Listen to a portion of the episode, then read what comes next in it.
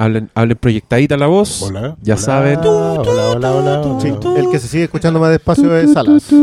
Es cierto, Por tú, tú estás más aplicado. Un poquito más, bla, bla. Tu, tu, tu, tu, tu. No, de, de hecho, está malo, malo está Sí. No, entrando malo hasta está. con. Está muy. Se está pasando al otro extremo malo.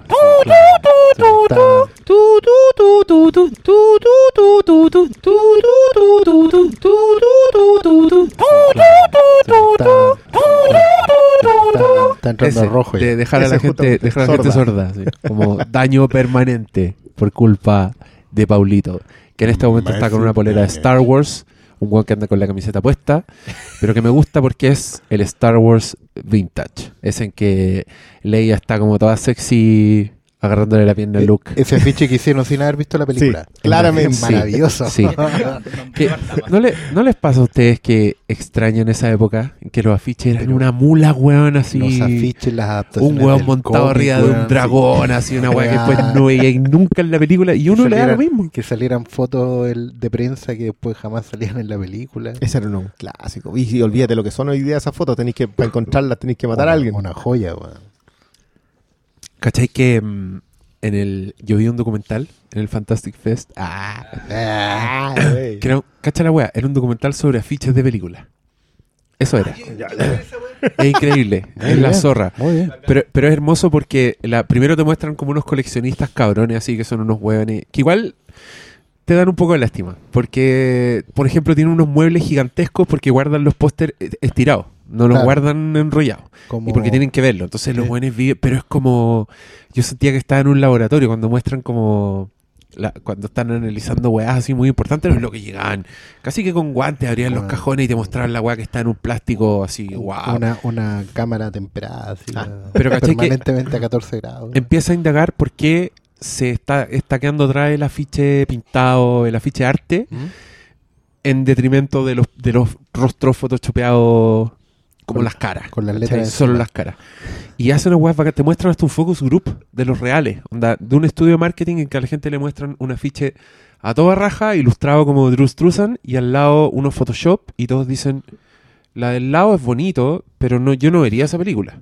No, no sé de qué es, pero las caras, este, se nota su expresión, se nota que son grosos, la- las caras. ¿Qué película iría a ver de estas dos? Las caras. Claro. ¿Cachai? Y ahí te empieza a doler el documental. Pero mm, te, te muestran la esperanza que son estos afiches de diseño, como las guas que hace Mondo. Igual era como un comercial de Mondo. Eh, porque la cagó que te mostraban el proceso de los buenos para hacer un afiche y que era eh, los problemas que tienen porque Mondo hace afiches licenciados. O sea, necesitan Sí. el permiso, si hacen una web de Star Wars, necesitan el permiso de. De- de hecho, siempre es post. Exacto. Y, y te mostraban el, el ejemplo de algunos afiches que habían tenido que hacer sin derecho. Que no les dieron los derechos, pero igual hicieron el afiche. Y son unas weas más conceptuales que la chucha. Pero que también son hermosas, de alguna manera. Porque tú mostraban uno de La Noche del Cazador, en que Ya. se veía la cara de Robert Mitchum. Y los buenos no se consiguieron los derechos de la cara de Robert Mitchum. Entonces, ¿Cachai otro la weón. weá? Claro. Y empezaron a taparlo y le dejaron los puros ojos. Y el Ya. afiche con los puros ojos del weón era como para desmayarse de, de lo hermoso que era. Ya, ¿cachai? pero eso es como en los tiempos de censura que tenías que ingeniártelas para dar la vuelta. Exacto, exacto. Era, era muy bonito por lo mismo. Eh, y va a partir este podcast. Eso era un teaser. Ahora parte. con esta música hermosa. Y aquí voy a poner el, el encuentro cercano del Doctor Malo. No,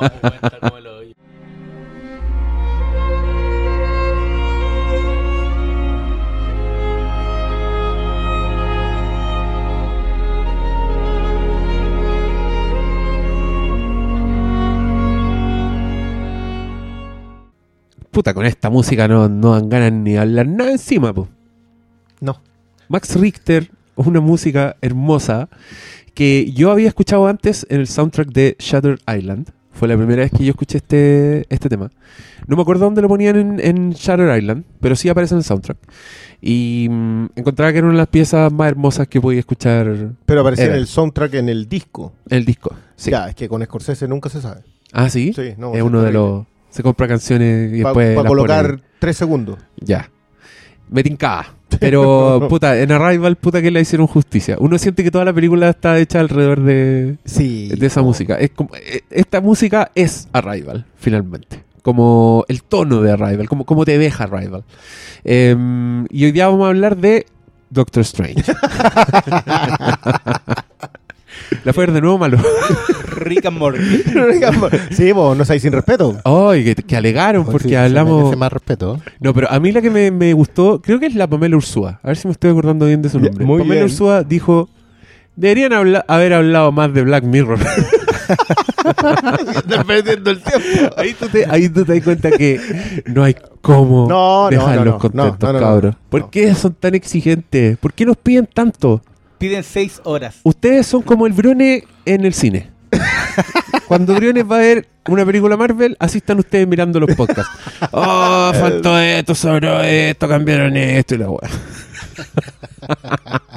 Ya se me olvidó. Ah, ya, bacán. A mí también, y la vi ayer. ¿En serio? No, es que la fue a ver al IMAX. Ah, ya. la ya, quería, no la había visto y, el trip. fue impresionante. Y yo, fui Mejora. con- y yo, cacha la weá, soy súper malo. mejora. Fui con una tía Ya. Que nunca, ni no solo había, no había ido nunca a un IMAX, no había visto nunca una película 3D, no había visto una película Marvel, nunca. Ya. Creo que sí había ido al cine antes, pero eso es lo único. Déjame Pero sacar. había ido al Cinerama, por lo menos. Y quedó vuelta, quedó vuelta loca. Sí, ¿Eh? no, no la podía creer. Imagínate, onda, no he visto No, ni siquiera una película 3D y vaya... ¿Te escucháis? Sí, a ver, ¿te malo habla. escuchamos? ¿Me escuchan? Sí, pues. Pero, ¿Te pero acá, no? en el- Sí, ¿no? el audio. ¿Se Sí. Ah, ya, quizás yo no me escucho ya. O Te- háblate, que dar o- vuelta, recuerda, si, dar vuelta si, querí- atrás. si queréis tener el teléfono en el teléfono, el micrófono en la mano, como lo tenemos nosotros Sí, el, claro. el viernes, quizás Vale. por eso. Ahora si, te, usted- si ustedes dicen que me escucho, sí, Sí, te no, sí está bien. está bien. ¿Te escucháis? ¿Te bajamos el volumen? Sí, porque gritáis mucho. No, mentira. yo, yo no creo en subirles volumen, tenemos todo el mismo volumen. Estamos todos parejos, yo no Sí. me escucho y si no me escucho, No, porque el- hay Pensé uno que que no tiene menos volumen. ¿Sí? Sí, mire. Pero el que está apagado, pues, ese. No sé- ah, no, pues están todos. A ver, ¿de quién es este? Habla, habla. eh. Hablen, hablen. Hola, hola, hola, hola, hola, hola, Hola, hola, hola, hola. hola, hola. Hoy los hola. hueones amateur por la chucha. ¿Cómo están todos? Sí, yo me escucho. Este Hola. Ah, ya. Oh, Ahora que no, oh, que está bien. tenías despacio tu fono. oh, oh, Ah, oh. Oh, oh, oh, oh, oh, oh, oh. ahora se escucha. Miren, cabros, cuando nosotros somos holding, esto va a ser un estudio. Entonces, nosotros vamos a llegar y vamos a apretar un botón y vamos a grabar listo. Pero por el momento es una casa. Entonces, toda esta weá, el estudio se monta todas las sesiones de grabaciones, para que se imaginen. Sí, porque acá se come. Sí, es como un. Como un circo itinerante. Es verdad. De hecho, una vez me dijeron, El oye, quere- oye ¿por, por qué no venía a hacer un podcast acá? Y yo dije, ah, me da lata ya las weas. como si no tuviera que enchufarla siempre, toda la semana. Claro. Pero bueno. Igual es rico enchufar. Ah, Enchufa. Ya. Max Richter, te pedimos disculpas a la por esto que está pasando sobre tu puta que es bella esta wea. Em, fuimos, tenemos coletazo. Ah, no, tenemos un poco de house cleaning. Vamos a limpiar la casa. Vamos a hablar de dos cosas. Punto, oh, damos, damos ahora el premio sorpresa de la rifa, ¿o no? ¿Lo damos ahora? ¿Lo anunciamos? ¿Lo hacemos oficial? ¿Cuál es el premio sorpresa? El premio, que, el premio que agregamos, po. El premio que agregamos es que un Ah. auditor, Ah, la el amo. auditor que gane, ¿lo anunciamos? Ya, dale. Ya, dale, dale. Ya, miren esto. Agregamos un nuevo premio a la rifa. Si su número sale sorteado, usted, auditor, puede decir la película que se le antoje que nosotros hagamos un podcast de. ¿Se entendió? Igual lo que súper enredado. Es buena idea Usted, eso. usted escoge el tema No lo es. de un Flimcast. Eso Claro. es. Usted nos dice, quiero ver un Flimcast sobre la Academia de Policía 1 y nosotros tenemos que hacerlo. Sí, pero, es pero el el- premio. tenemos que hacer el podcast y también tenemos que ver la película. Obvio, po. Sí, po. tenemos que hacer el Eh, podcast ahí- para- ahí esa esa Mira, parte de la regla es igual, complicado. igual yo creo que uno de nosotros se puede salvar. Así sorteemos. ¡Oh, ya! Hagamos esa weá. Mira, eso es un sorteo interno entre nosotros. Eso será un sorteo interno para que entre nosotros. entiendan lo que es sobre la marcha. Sí, esto es sobre la marcha, sí. No, pero me encanta. Usted- Y- porque y- ustedes son y parte, el, estos son y el ganador va a escoger depredador. Puede escoger. Es que esa es la weá. El ganador puede. El ganador puede escoger la Lo película que él siempre ha soñado, de la que nosotros hablemos, y va a ser hermoso. Ponte tú que el weón. A mí, no sé, po, un loco me habló hace tiempo y me dijo que su película favorita de todos los tiempos era la segunda parte. ¿Ya? Le estoy poniendo. Sí, le estáis poniendo le estoy- drama. Le está- estoy está- poniendo. está tiene haciendo trailer. Sí, estoy haciendo trailer. Era la segunda parte de la hermosa saga Volver al futuro, Las dos. la 2. encontré súper raro que fuera la 2. Pero no solo era su película favorita de la saga, que eso lo- me lo creo. Era su película favorita de todos los tiempos. ¿Cachai? Y él nos pedía un análisis que nunca se lo vamos a dar. No, no, O sea, no hay- seamos- no- sí. Nunca- invierta. Es que es tu película favorita, entonces nosotros nunca vamos a satisfacer eso, hablando de Volver al Futuro 2, sobre todo porque le vamos a encontrar las pifes y toda la weá. Bueno, esa ¿A persona? Es maravillosa, weón. Esa- si esa persona Y- y- compra y- un número en la rifa Weón salió Trump. Volver al futuro 2 es mucho. y le, y pero- le- pero- y le pero Ganaron achuntó- los cachorros. y le achuntó los Chicago. caps por, por un Sí, año, ¿se weón. equivocó? Sí, ya. ¿Puedo proseguir? Bueno, Prosigue. Resulta que ese personaje que me habló y me pidió un Flimcast solo de Volver al Futuro 2, si ahora compra un número en la rifa y se lo gana y dice quiero el podcast de Volver al Futuro 2, nosotros vamos a tener que hacerlo. Es, es bueno, es Yo poner creo, un yo premio. creo que estáis tomando un riesgo porque imagínate que Yo creo que la- no, que no, no- la- a la espérate, gente le que gusta la gente hacernos termine. Imagínate que el cabro que viene pidiendo esa película de la cual no hablamos tiene 200 lucas y llega mañana a comprar todos los números. Que lo haga. Que lo haga, po, weón. Y ganó. Le dice, Yo le sí, a su mira, yo sí quiero poner una, uno, pero esa persona, ¿tú cachai que puede arrepentir de, haber- de haber pedido eso? Probablemente. Entonces ahí viene nuestra venganza. Claro. ¿Cachai? Claro. Y ahí eh, yo no sé si quieren entrar en esa. Porque podríamos sacar algo provechoso de esto. Podrían escoger de verdad su película favorita, ¿Plata? por ejemplo. O podrían escoger un clásico de todos los tiempos. O podrían elegir una película como hacer en film y hacer sufrir. También, gente de mira, acá. es que yo sé que... Da yo para sé- todo. Yo creo que es un riesgo. Es Yo un sé, que no, yo sé que nos estamos arriesgando, pero vamos a entrar en este juego. Porque es Bueno, y, entretenido ya, para y nosotros. para- y- y si la gente pide, weón, hagan, hagan un- una reseña en No, ya, es que eso, Flimcast de, eso quiero decir yo. de Cementerio Valpito 2. El de El Manso. Asado. ¿Va a Puta, y lo limitante? hacemos, po, weón, y lo ¿Ninguna hacemos. Sí, hay ¿No? limitante. Hay ¿Cuál? limitante. No puede Porque ser yo, yo no quiero Repetir ese, películas ese que ya hemos hecho. No, no quiero hacer triple X. No, sí se podría hacer películas que ya hemos hecho. Porque puede ser otro enfoque o no sé. Eh, películas tri- triple X, obviamente. Y a esos trolls, listillos, les voy a decir al tiro que no les voy a aceptar la película india que dura 12 horas. ¿Ya? Esto. Esas tampoco son. Tiene que ser una película. Jesús de Nazaret. Una película normal, un largometraje de duración normal y que esté bien dentro del, no sé, no sé cómo decirlo de alguna forma, pero dentro del establishment, pues, dentro que sea una película narrativa o que puede ser un documental también. Claro. Pero claro, que sea una weá que exista, que sea una película de verdad, pues no nos ween, no nos den cementerio palpito, no nos den puta, las cámaras. Las cámaras esas... Las caras de la muerte. Laughs, las caras de la muerte. No, pues, ¿cachai? Hagan una, una película... con- Pero yo creo en mi, en mi auditorio, ¿eh? Yo, Y yo creo que lo van a hacer honestamente. también. Yo creo que nos van a Ya, decir, ¿sabes démosle. qué? Aparte ya está vendido Habl- dos tercios de, de- la rifa. sí, estamos ¿no? corriendo menos el riesgo. Hablen de Shawshank Redemption, hablen Claro. de, no sé, hablen de Batman, de Tim Burton. Yo, yo creo que van a aprovecharlo. Si usted es un listillo que quiere que veamos weá, ok, vemos la Academia de Policía. Vemos la weá de Man from Earth, ya. la vemos, ya. Dijimos que no íbamos a volver a hablar de eso. Eh, pero ahora sí, Pero porque, solo se, sorteo. porque po, se me ocurrió este riesgo. premio. Se me ocurrió este premio que hace que la rifa sea mucho más Ya, y el sorteo interno es que si alguien se quiere vibrar puede Sí, intentar. y, no, y, va- y lo vamos a hacer dramático, lo vamos a hacer con, con el palito más corto. Entonces, si es una película que alguno de nosotros no quiere ver, o todos no queremos ver, si es The Man from Earth, por ejemplo, Yo la tengo, yo le dije. sacamos, sacamos, los cuatro pal- sacamos los cuatro palitos, uno es muy corto, y todos sacamos uno, y el que saca el palo corto, ah, no, pues ¿qué es más entretenido? El que, saca, el que saca el palo corto, en este caso, celebra. Celebra. Ah, ya, es que normalmente Claro. el que saca el palo corto es como el, que, claro, el que pierde, el, claro. el que se va al paredón. el que pero pierde, no. pero en, en este caso no, no podemos hacer eso. Sobre la marcha. Ya, esa era una. Entonces, nuevo premio a la rifa. Ustedes escogen de qué película hablamos en un capítulo de Flimcast. Y lo otro es que el domingo, sí, esto lo voy a subir mañana, lo voy a subir el día viernes, así que el domingo. Vamos a estar en un evento que se llama la Comic Zone 2000 2016 y que se realiza en la Biblioteca de Santiago, que está al frente de Matocana 100, y vamos a estar a las 3 de la tarde haciendo un Flimcast en vivo, que va a ser, no va a ser un capítulo propiamente tal, porque nosotros ya tenemos, somos los Peter Jackson de los podcasts, no podemos hacer luego de menos de dos horas la weá, pero ese día vamos a estar una horita hablando y vamos a hablar de las mujeres en la ciencia ficción. Yo creo que lo- como para que funcione hacer que cada uno escoja una mujer de la ciencia ficción y hablamos de eso cada uno y después aceptamos preguntas del, del público, ¿no? Bueno, algo así. Serían 10 minutos cada uno y 20 minutos de preguntas. Algo así es lo que vamos a hacer. Vamos a tener que un cronómetro. Está bien, pues. Y con martillazo, que nos pegue martillazo en la mano. No, con Esos las luces. ajedrez. Con una luz tendría Con que una- estar ahí ah, atrás de ajedrez. Sí. No, pero son 10 minutos, no van a ser 10 minutos de monólogo, porque ustedes también van a Sí, meter la sí, cuchara sí. y todo. Pero bueno, vamos a hacer eso y vamos a estar el domingo a las 3 de la tarde.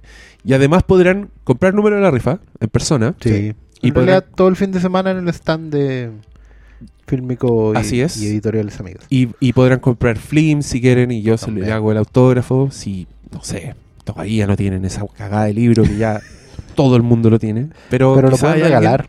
o lo pueden Lo regalar. pueden regalar. Eh, piensen en Navidad, un niños. es un súper buen regalo de amigo secreto. Y va a estar en promo. Sí, pues. Sí, mira, más encima. un ¿Cómo estar en promo? Eso no se ha discutido con el autor. ya. Em, así que el domingo nos vemos ahí. Pueden comprarse rifas, flims firmados y pueden ir a escucharnos o también pueden ir y saludar al doctor Malo, la celebridad del momento. ¿O no? No lo sé. Sabemos, sabemos que tu popularidad ha crecido. Yo no voy a entrar en detalle. Loco, yo nací famoso, weón. No, pero últimamente. Yo, yo era del sueño bolivariano, weón. El Salón del Mal lo siguen de toda Latinoamérica, weón. Más respeto. Última, últimamente la gente te está, te está clamando, weón. Así como. Sí, eso no pasa. Antes me, me, me puteaban. cuando era Doctor Troll, cuando le respondía a Claro. cualquier wea a la gente y, ¿Viste? y como que me compraban. ¿Viste que cambia, weón? Cámara, weón. Sí, uno Ahora- cambia ahora- las cosas. Esto es como Uno cuando, crece, weón. cuando Steve Austin aburre. pasó a ser Face, ¿cachai? Ahora, Ah. ahora soy como Stone Cold, pero cuando era Sí, Face. pues ahora con la Ahora va chela. contra Vince McMahon Sí. y toda la weá, ¿cachai? Está bien. Y No supe que. bueno, dentro, yo tampoco. dentro, de, dentro de la limpieza de casa también, quiero que antes de entrar a la crítica, a la crítica, al- a la conversación principal, que es Arrival, Ajá. les quería preguntar a ustedes si hay algo que quieran agregar al capítulo de la semana pasada. Porque ya lleva sus buenos miles de reproducciones, hay harto comentario. ¿Hay alguien, algo que quieran contestar, algo que les haya gustado decir y que no alcanzaron? Yo sé que al doctor Malo le carga hablar de weas que ya hablamos, pero le no, damos, no me le carga. damos En este caso, en este caso no, porque creo Ah, que ya. hay cosas pendientes, especialmente con Rick and Morty, porque hablamos La- solamente. ahora la terminaste. Ah, no, hablamos, no, hablamos solamente una hora y la gente le gusta que hablemos cinco No, no, horas. habla- hablamos. Yo, es que igual estaba 30 peludo minutos. porque a mí me costaría hacer tú, un uno capítulo capítulo de Rick and Morty. Pero mire, yo escuché el, el vuestro de Airplane ¿Ya? y, y yo creo que tendría el mismo problema, que sería un comentario risas. Un comentario Claro, risas. estaríamos diciendo, "Oh, ¿y ah, cuándo pasa esto? ah, ja, ja. entonces- ¿O cuándo hace esto otro? Ah. Entonces yo creo que igual no...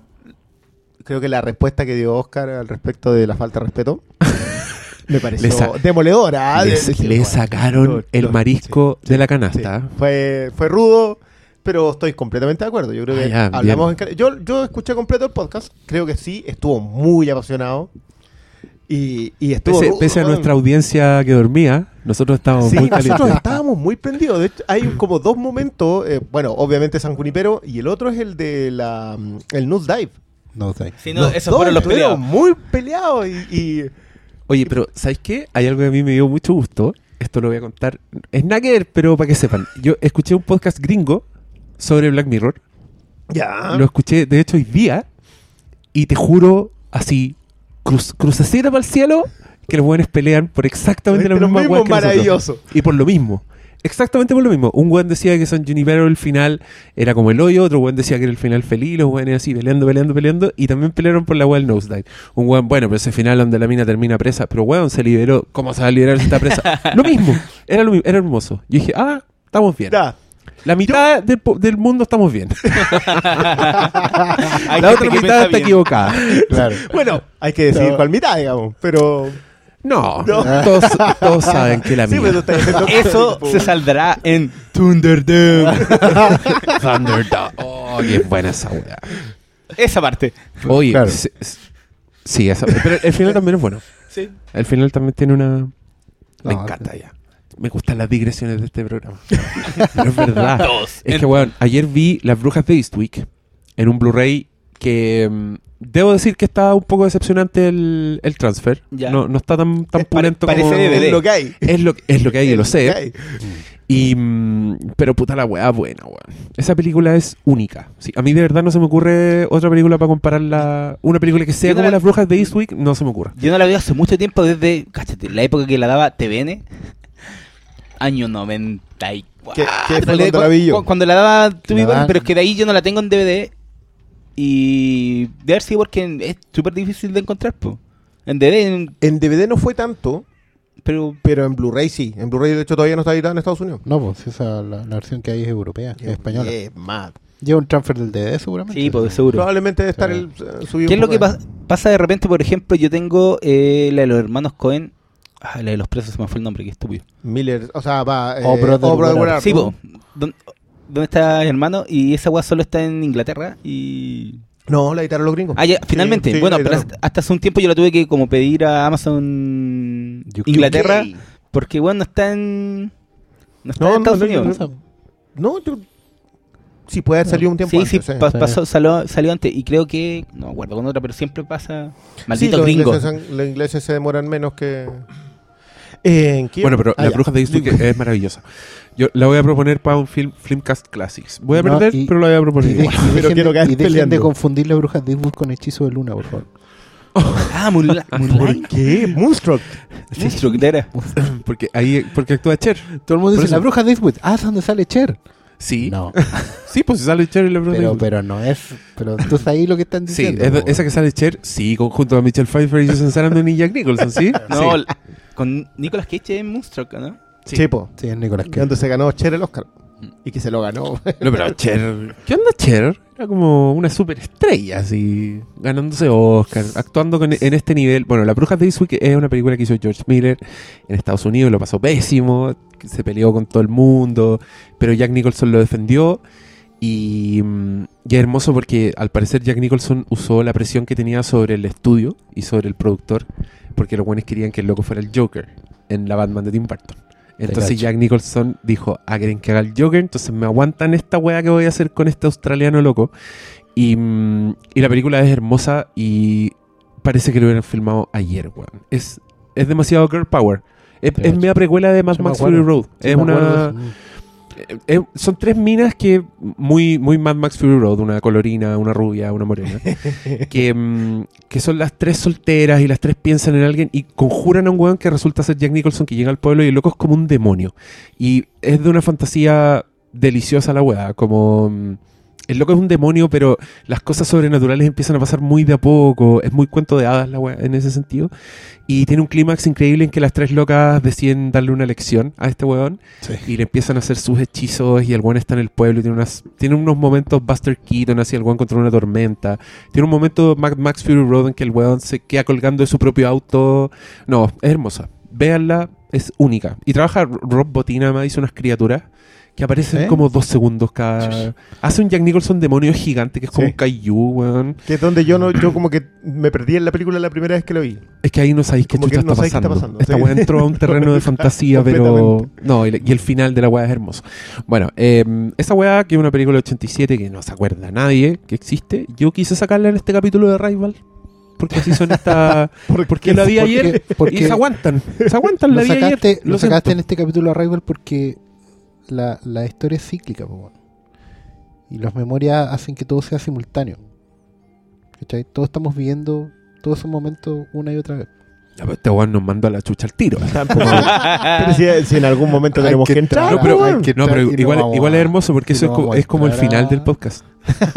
y apareció ahora teniendo esto. Ya, Bueno, vamos con spoiler vamos al con tiro, ¿no? al tiro. Va- Vamos a entrar con spoiler de una, ¿no? sí, No yo creo que spoilers al tiro porque Es ya lleva mucho rato y, ya hay un ya saqué, podcast. y ya saqué un Sí, podcast antes que cuidamos un poco los spoilers. Un poco porque la Ya, paloma pero, pero ahí, sufre ahí. incontinencia. Y además hay una hora que no tiene nada que ver de la película, pero, pero eso, les gusta. Eso es parte de la diversidad de este programa. Ahora que salió Trump, yo voy a aportar la diversidad en el Filmcast. Y... mm, ¿Por qué me hacen hablar de otra weá? Pero si tú te vas solo. te lanzaste ¿qué- qué- solo. no echáis la culpa a nosotros? Porque me sacaron que no hablábamos de nada de Arrival en ese No, no, podcast. no, no. Me Yo, metieron el... yo lo que dije que, que no es que hablen tanto con spoiler porque en realidad el rato No, que no, hablan de la no película. hablan de la película Es lo tampoco. mismo, weón, eso hiciste. No, y, y- hablaron incoherencias. ¿Qué fue eso de, de poner en un pedestal a la cristal, weón? Yo quiero, quiero, bueno, hay que reconocerte, guerra sí, de- hay, que, hay que reconocerte sí que por lo menos te acordaste de nosotros, aparte de putearnos, digamos, porque te, te dejamos mal configurada la mesa. Aparte de eso, aparte de eso dijiste que en este podcast sí se, habíamos atacado a la cristal y defendido la otra, a la escudo. Me acuerdo. Pero Sí, eso po. no lo hicieron al aire. ¿O Eh, sí? sí, po. ¿Sí? Sí. Ah, Puede ser. Bueno, en- Bueno, aquí- dejemos eso, aquí- si ya auspiciaron no- de ese lado no va a llegar. De hecho, comenzamos un podcast con eso. sí, po. Me manda al carajo un, un- un posible auspiciador. como en general. O sea, después de, de- bueno, después de tu triste experiencia con Arrival, eh, nosotros tenemos claro que, que hay auspiciadores que no tendremos. Puta, es que cine Hoyts por la chucha. Cada, cada vez peor, weón. Get your shit together.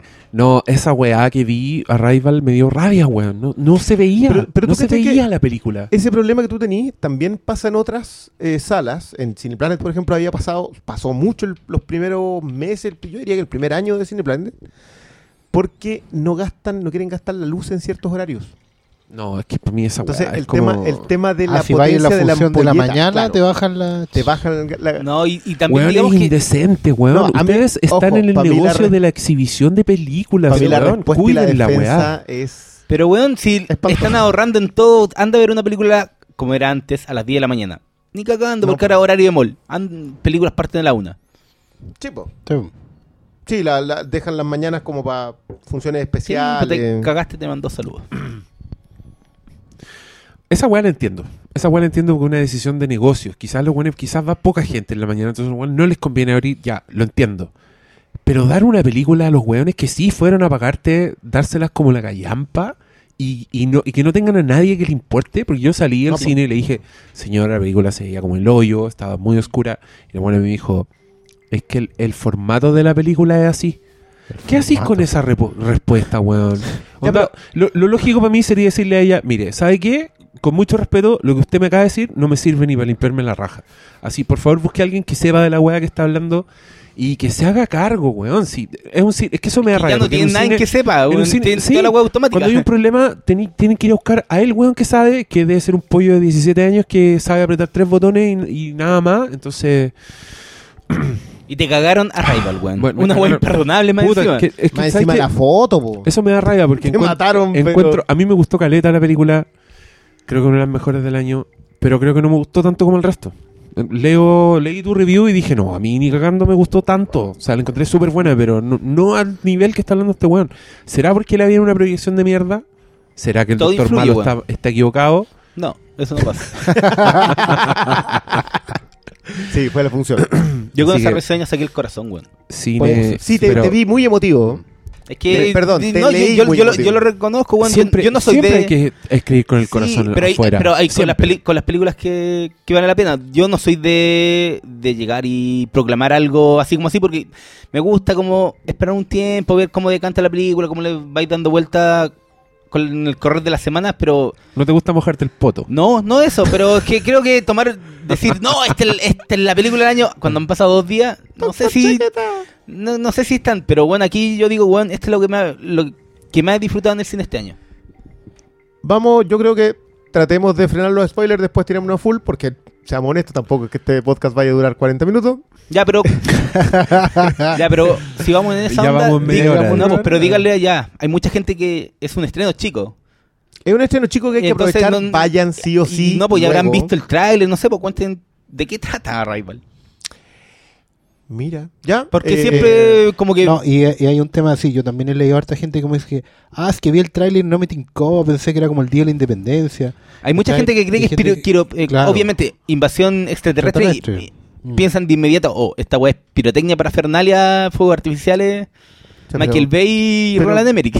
Pero sean creyentes. No, pero cualquiera que haya visto el tráiler sabe que no es así. No. Pues si la película también te la, Plebs, la The película igual Plebs, te la venden como Mire, yo creo que la como mejor una venta de película, esta te la venden como una película de Denis Villeneuve, no te Sí. la venden como No, yo creo que la mejor venta ha sido, y en general han sido muchos los comentarios que han dicho lo mismo, de que esta logre lo que Interstellar no fue. Yo sé que mencionar Interstellar en este podcast puede traerme consecuencias, pero es eso. y si no te tientan con eso, ojo, Interstellar fue una película muy popular. Lo es todavía. Lo es todavía. Lo y es. muy referente a mucha gente. Y, y acá yo creo que, de hecho, la- la- las teclas que logra alcanzar el- Es que el- mi- la película llega justamente para allá. es que Interstellar. y- Incluso más corta y mejor No, conci- y, y más uno concisa. puede ser que ya Arrival tiene mucho de contacto. No, yo discrepo con eso no, también. Yo- no, pero en, en términos de que contacto sí habla de los conflictos que surgen cuando llega un, un ente extraterrestre y cómo la sociedad actúa. Claro, la otra es más relacionada con la religión y acá es más con el tema geopolítico. Y en Arrival también hay un tema de de emoción humana adosado al relato de ciencia ficción que aquí también está y creo que aquí resuelven de mejor forma lo que en- se le escapa un poco de las manos a Nolan en Interstellar, ¿cachai? Yo creo Y por ejemplo, si- y, si le y estamos no, y por ejemplo que en contacto es una película que puta si se te murió el papá, mejor no la veáis. y en, Sí. en Arrival es como pucha si No, pero- quebraste pero- una relación hace poco, tampoco te, también está llegando No, otra pero es que forma. sabes que para mí va más que eso. Yo creo que la mejor, eh, una muy buena manera de recomendarle a la gente las películas cuando tú le das ejemplos de cosas que han sido populares y decirle, ¿sabéis que esto va por este lado? Aunque hay gente que al recomendar películas como que abusan eso. Esto es como Ah, no, no, no, no, no estamos No diciendo que si- esta, no una vez leí una, una reseña de Fenómenos, ¿se acuerdan de esa cosa de, Ah, la de John Travolta. Que decía que era- mala, que weón. decía que era Forrest Gump con los X-Files? No, váyanse a la chucha. Mira, yo pa, pa- como para entrar con, con lo que es Arrival, me llamó mucho la atención el hecho de que, bueno, en, en la, en la función a la que fui, pasaron el tráiler de una película de Will Smith, que viene ahora luego, Oh. en que Will Smith, por lo que indica en el tráiler, tuvo una, una suerte de trauma emocional fuerte. Weón, yo vi ese trailer en Y- Estados Unidos y lloré, concha tu madre. ¡Mamón! Pero es que, weón, es demasiado irresistible ese concepto. Ya, cuéntalo, Bueno, cuéntalo. pero básicamente, y él, en el fondo, tiene temas con eh, la muerte, El tiempo y el amor. tiempo y No, el amor. a Will Smith se le murió una hija. Claro. Así de brígido. Así Sí, se le muere una cabra chica. Y el weón escribe cartas. Y le escribe cartas Y se a la dan muerte. cuenta, no, y se dan cuenta de que el weón no le escribe a una persona, le Claro. escribe a la muerte, le escribe al tiempo, así como a los conceptos. Claro. ¿Cachai? ¿Y qué pasa? Bueno, los conceptos toman carne y empiezan a interactuar con él. Aparece la, y la- aparece la muerte y la muerte es Helen Helen Mirren, Mirren, weón. En resumen, es y como le dice, me Scrooge, escribiste. Oh, la weá. No, yo vi ese trailer y dije, ya, pero weón, Yo denme sí, una yo- oportunidad de, de no llorar. po". No, de no ir a verla. Voy a estar obligado, tengo Claro, que ir a verla. claro. No, pero la wea es como Scrooge, pues weón. Sí, Lo visitan los tres fantasmas, Pero caché que lo- la Kira Knightley es el amor. Y, y en un momento del trailer, Concuerdo. en un, en un momento del trailer, Will Smith le dice a- al amor así retándolo, onda, le dice, yo te conocí cada vez que ella me decía, hola papá. Y te viviste en esa línea y vos ahí, Estaba en un cine. sentado ahí, cagaste, así como, puta la mierda. Necesito weá- ver esto. Voy a ver esta película, voy a sufrir y Will Smith, no, ya. Bueno, ¿Cómo Arrival no va para allá. ¿Cómo Bueno, se llama esa weá? El- no sé. Puta, es que, le- lo que pasa es Le que. pusieron un nombre súper weón en Chile, espérate. De ser, en busca de la felicidad 2. no, pero mira, vi ese tráiler y me dejó bastante como un sastre en, en la tienda. De la cantidad de. ¿Cómo de- qué, perdón? Como un sastre en la tienda lleno de Ah, ya. retazos de ropa y costuras, porque. Viste lu- mucho lugar común. Claro. Ya. Y empezó Rival. Y fue como, mm, eventualmente esto se trata de lo mismo. ¿Cachai? Pero me pasa que, bueno, veníamos hablando ya de Black Mirror, habíamos reflexionado mucho sobre la conciencia, cómo nos enfrentamos a, a- la vida y a la muerte, por ende, y, y qué hacemos con eso, y, y cómo, cómo nos relacionamos con, con nuestra con nuestra conciencia y, y lo que vamos a hacer, o sea, quiénes somos y para dónde vamos. Y qué hacemos después de que nos vamos. ¿cachai?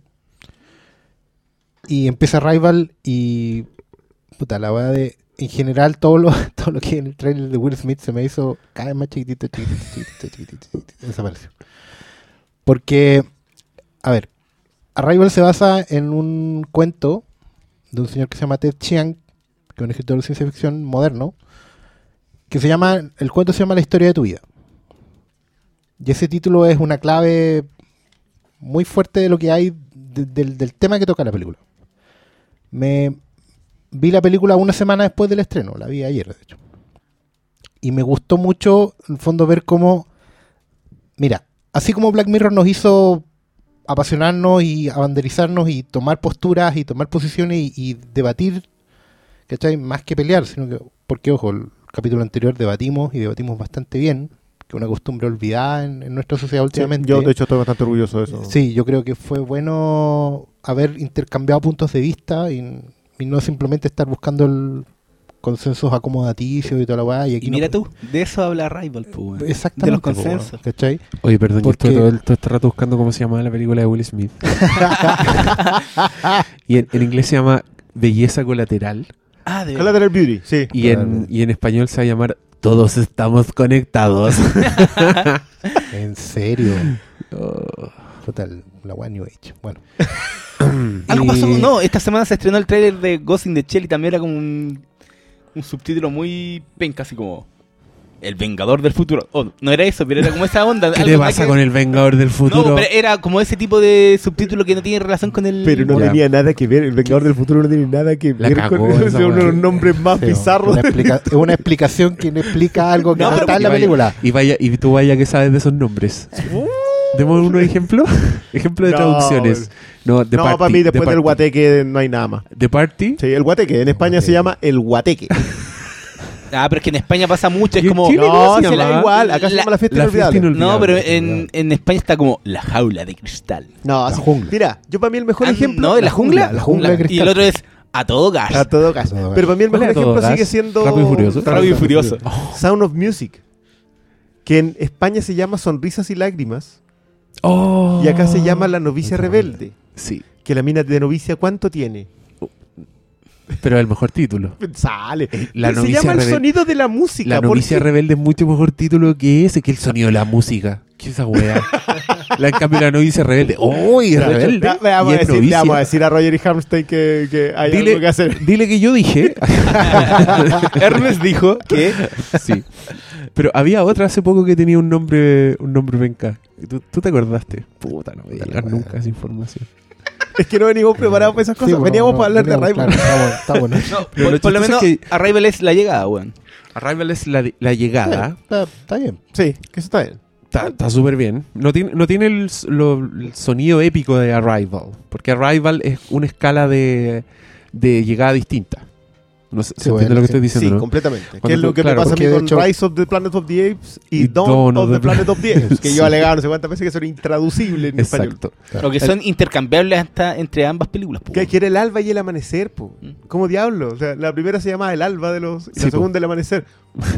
¿Quién iba a decir? No es lo mismo. O como pasó con Clash of the Titans. Que acá se llama Claro. Furia de Titanes. Ah, claro. Wrath Y después, llegó, y después llegó la segunda que se llama Titanes. Wrath of the Titans. Que, Que es era la, la que- Furia de es Titanes. la Furia de Titanes. weón. ¿Y cómo le pusieron a la weá? De hecho, creo que puse Furia de Titanes. Furia de 2, ¿no? Titanes 2 que andaron. ¿Qué? Andan andar pensando cosas. Que van a andar cambiando el sentimiento de para los titanes. películas. Sí. Em, a mí me gusta la 1. Ni por nostalgia con, con Harryhausen, es porque te, te gusta nomás la uno. Encontré buenas, weón. Encontré buenos monos. Toda la weá. No, no era mucho, no era ni cagando lo que era la No, otra weá. Pero, pero, pero nos dejó Por lo menos sale. Oye, ya, y ya que estamos, ya que la marea no- nos llevó para acá, yo quiero hablar. Estábamos en Cartagena Ah, quiero weón, y hablar- la marea nos llevó a Papudo. Talcahuano. No, nos llevó a Skull Island. Puta, yo no lo he visto. Yo Qué no he visto bueno el el trailer. ¿No perdón, yo lo, no- no lo viste? no lo he visto. Madre, oh, yo lo encontré bueno. ¿Lo viste, Oscarín? No, es que yo estoy viendo solo tráiler en el cine. No, Ah, weón, Pero pero- es que esa medida. Ay. Estoy leyendo revistas Uh, la, en la. papel. ¿Qué es esto? A los huevos. Estoy- voy a ver fotos al hall del cine. Oh, esa wea que Oye, yo, acuerdo Yo creo que la, última vez que vi esa wea debe haber sido en el Lido, que fue uno de los últimos que murió, pues weón. Sí, de los últimos sí. como más o menos Sí, clásicos. po, sí. el pero que mantenían las fotitos, Las era... afuera.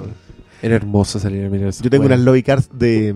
Esa es buena nostalgia, weón. Nostalgia por esos cines, weón, del centro. No, pero es que sí, impracticable. Sí, yo, yo, yo los entiendo. Yo En San entiendo Junipero que- Ahí había uno. esos cines. en mi Junipero sabéis, po. están esos cines. El teatro de la playa. Esos cines en que uno iba a mirar los pósteres. Y ahí era toda la información que tenía de la película. Era, Nada yo miraba más. los nombres y decía, oh, parece que actúa el mismo de no sé qué. Y claro, lo, los no eran nada, weón. ¿no? Los afiches, esas weas te las devoraba ahí. Toda la información que La podías sacar revista de- que te llegaban como ocho meses después. Y, y a la revista le creía y todas había revistas que eran muy grupientas, Uh. weón, pero inventaban, weá, y vos, sí. Bueno, sí, yo, Yo, yo lo que quiero... muchas acción. No sé si te acordáis que, no hay- que era Sí, una española sí, que llega. una Y ahí tengo un recopilatorio de, de títulos. Acción, Cinemación. La zorra, weón. Señor Bueno, Farcas, Esa para mí era la época ponga plata en el Filmcast y vamos a hacer la revista Flimcast. Y viene con un, con un disco. con un, disco, un CD Tengo- room. tengo, Room, tengo, tengo los cuatro. Tengo los cuatro nuevos. Estoy, voy a empezar a revisarlos para tener los cuatro influencias de los. Ah, perdón, esto es una conversación con. con que quedó en el ¿De qué interno. hablando? Se me olvidó. Hoy están súper dispersos estos hueones. Ah, claro, nosotros. Ustedes, po. Sí. yo, yo aquí tengo mi pauta escrita. Claro, he hablado de las brujas de Eastwick. De- Y de ahora de- voy a hablar de Kong Island, de Skull Island. Kong Skull Island. ¿Por qué no le ponen King Kong a la weá? Sí, eso vamos a ir a ver, vamos a ir el King Kong. Me, me encantó porque yo aquí voy a, voy a transparentar. Me encantaría decir que la King Kong del año 30 y tanto es la que yo vi, con la que crecí, pero esa weá es mentira. Para mí King Kong es y siempre será esa weá setentera horrible de un weón Jessica Lange. disfrazado. Lange. De un weón disfrazado Sí. Que tiene unos efectos especiales de la- del hoyo, así, pero que esa weá yo la vi cuando chico y me fui a la mierda. O sea, para mí, King Kong muriendo es final, ese King sí. Kong muriendo, ¿cachai? Sí, ese final. Que, y lo que más me gustó de esa weá es que el loco, para mí King Kong nunca fue un mono. Siempre era otra weá, era un mutante, era un monstruo, er- era un, un gigante simiesco. No era el gorila de Peter Jackson. No po, era, el weón. no era un gorila de zoológico, era un hueón parado. Era y, y claro, después más viejo vi la original, la de. ¿Cómo se llama el viejito? Ay, no puedo creer que se me olvidó. Aquí Es con F. mis puntos bajaron así, pero. Pero Sí, no, a bueno. la concha su madre. Bueno, No, pero tú cachai que ahora era como. No, Ya, po, lo yo, que- yo subí el, el, el trailer a mi página y mucha gente decía: Ay, yo hubiera preferido que fuera un gorila. Pero, weón, si ya lo tuviste en- con Peter nah, Jackson, ¿para qué lo que, querís de mentira que apareció un hueón a decir eso. Exacto. No, lo que yo quería decir es que la King Kong, después más viejo vi la King Kong antigua. Eh, Willis O'Brien, ese era el nombre que quería. Del- ese es como el, el rey, ese, ese es el rey sí. Harryhausen de, de Sí, esa época. El maestro. de- Es el maestro, el que hizo King Kong, que inventó la weá finalmente. Sí. Y, mm, y ese weá tampoco es un mono. También es un, No, es un monstruo. un- es como. Es, es un, es una weá única que sí, es simio, pero no. Ya, este King Kong, el de Skull Island, es un mono culiado que es hermoso. El weón está parado siempre. Es un mutante. Creo que lo hace Toby Kebbell, más encima. O no sé. creo, creo que ese weón le está quitando la pega a Andy Serkis. Ya, ya fue Y- Koba. Sí, pues ya y ahora, y ahora es King Kong. No, pero más encima lo de Koba, en Koba le, le, le colocaban. No sé si tú- ustedes vieron Sí, alguna vez el material extra. Sí, po, ponía. Le estaba ponía listo. una cantidad de talento. Qué lástima que haya tenido que ser ese Doctor Doom Oh, impresentable. qué padre, eh, qué padre. Se pone actúa en rock and roll también. Él es rock and roll, Es un the real rock and roll. Sí, filete. Bueno, hemos pasado por todas partes y vamos a volver a Rival. Eventualmente, no, volvamos al tiro. Para contestar la pregunta del doctor Malo. Eh, Arrival se trata básicamente, es una película de llegada de los extraterrestres. Eso es, esa es la llegada. Eh, naves posándose en el cielo y ¿qué chucha hacemos?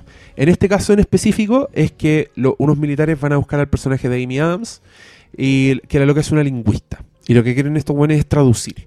Pero la Y Amy contestar Adams- una pregunta. Exacto. Y la, la Amy Adams tiene la parada de que el lenguaje es la base de absolutamente todo. Entonces, para ella no, no es como llegar y traducir unas palabritas, ella tiene, tiene un sistema más avanzado. Y entre medio intuimos su historia personal, que tiene, tiene una historia bien triste con una hija, que es lo primero que aparece en, en- en pantalla. Y, y claro, desde ese punto de vista yo entiendo las comparaciones a Contacto y a Interestelar porque se tratan de una búsqueda en lo extraterrestre que está íntimamente conectada a la historia personal del, del protagonista, a su vida familiar. Eh, en el caso de mm, Contacto Interestelar es, es como relación paterna y acá es más la relación del hijo. Em, bueno, Interestelar también es, es con hijo. Contacto con que, padre. mm, Pero es que, es que bueno, Interestelar sí. tiene esa weá de, de los dos puntos de vista. Lo que pasa es que Puta, co- mis gatos están pegando no, a mi gato. weón. no se escuchan. No, pero es que es para ir a Ah. pararlo porque son mis gatos.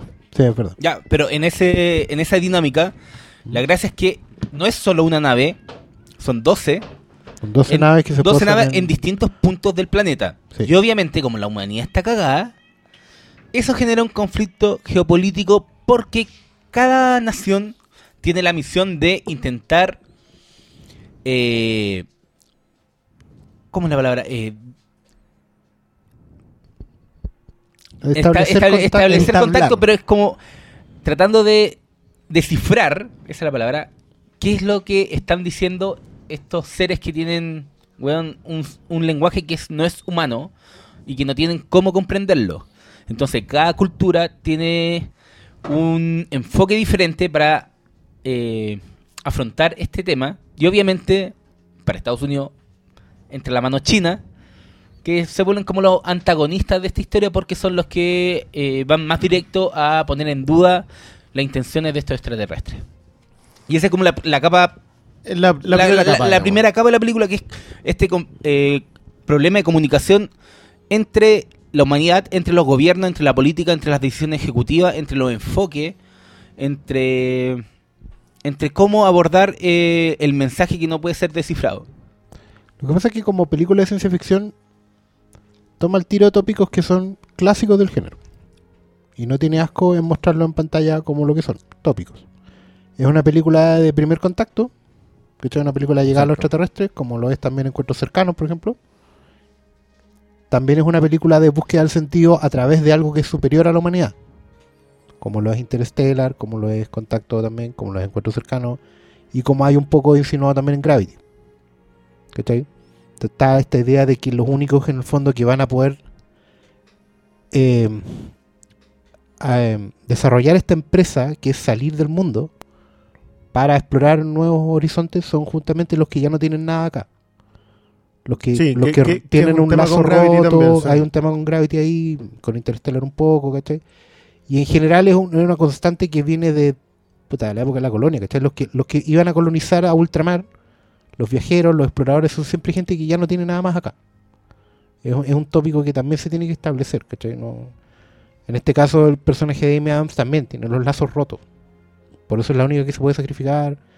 Eventualmente sería, esos personajes son los que pueden efectuar un viaje de 200, 300 años luz. Está en el planeta de los simios también. ¿Se acuerdan? Taylor era un weón que ya, Sí, ya no, le tenía ninguna esperanza en la Tierra, ¿cachai? El mismo Luke Sí, Skywalker, ya. aunque ya no es ciencia ficción, es fantasciencia esa weá. Y voy a repetir ese término en la conversa. Fantasciencia. la diferencia entre ciencia ficción y fantasciencia. ¿Cachai? Porque nos vamos a seguir encontrando con gente que dice, ah, pero Arrival es como el Día de la Independencia. No, amigo. Una cosa es ciencia ficción y otra cosa es fantasciencia. Vamos a ir repitiendo esa idea para que... Ese lo, no, lo- que, lo que estáis hablando, me- acordé Me, de. me- me cargan estas personas, estas personas imaginarias de las que están hablando que creen que esta weá es como el día de la independencia. ¿Por qué le seguimos hablando a estas personas que, no existen? Pero ¿Hay alguien, imaginarias, ¿hay alguien que piense eso? Cuando, cuando atiendes una tienda de películas te preguntan, ¿qué tienes de ciencia ficción? Así como Ya, Star pero nosotros estamos hablando con los seres humanos. Estamos hablando con, estamos hablando con los Sí, cabros que nos escuchan bueno, a nosotros. Esa serie imaginario Claro, y está, y está el otro tópico que es el de la película de. eh, A vos. Que es la película de. que podemos llamarlo. Es que en realidad es el día que paralizaron la Tierra. Es el Sí, gran clásico de sí, ciencia ficción cincuentera donde llega un extraterrestre, se para arriba del, del- en el centro de Estados Unidos y les dice: si ustedes no hacen la paz al tiro destruyendo bombas atómicas, voy a destruir este planeta. Les tiene un ultimátum. ¿Cachai? Y aquí el, el robot que viene a Arrival- enseñarnos el bien. Arrival ocupa la misma idea sin ser explícito. Simplemente los buenos llegan, los extraterrestres llegan y se paran encima yo... y dejan que todo fluya. ¿Cachai? Porque el objetivo es, es muy parecido. ¿Cachai? Es que no es que dejen que todo fluya. Bueno, esto es un pequeño. Ya hay spoiler, weón. Es que ellos ven el tiempo distinto a nosotros, pues, weón. Lo que pasa es que no es que lo vean. Pero, O sea, lo ven y no pero lo a ven. que llegué a eso hay muchos pasos antes. Ah, po. obvio, pues. O Obvio, sea, obvio, obvio, obvio. No es que Sí, no po. es que sea eso ellos, como que No, pero- ellos sí, vienen a entregarnos un arma, Un arma. entre comillas, porque ella misma dice ellos no entienden bien lo que es lo que son las armas, puede ser otra cosa, puede ser una herramienta. Una herramienta. Una... Yo creo que es eso. Es que. mm. Lo que pasa y, es que. mm, y- Bueno, de hecho es una, un- es una duda que está presente en gran parte de la película porque el, el mismo personaje de Amy Adams es como, no, ellos están haciendo esto para que nos unamos. Y algo que repiten a cada rato es como eh, de- intentar descifrar la- las intenciones a partir de la falta de lenguaje y de comunicación que existen entre las partes. po.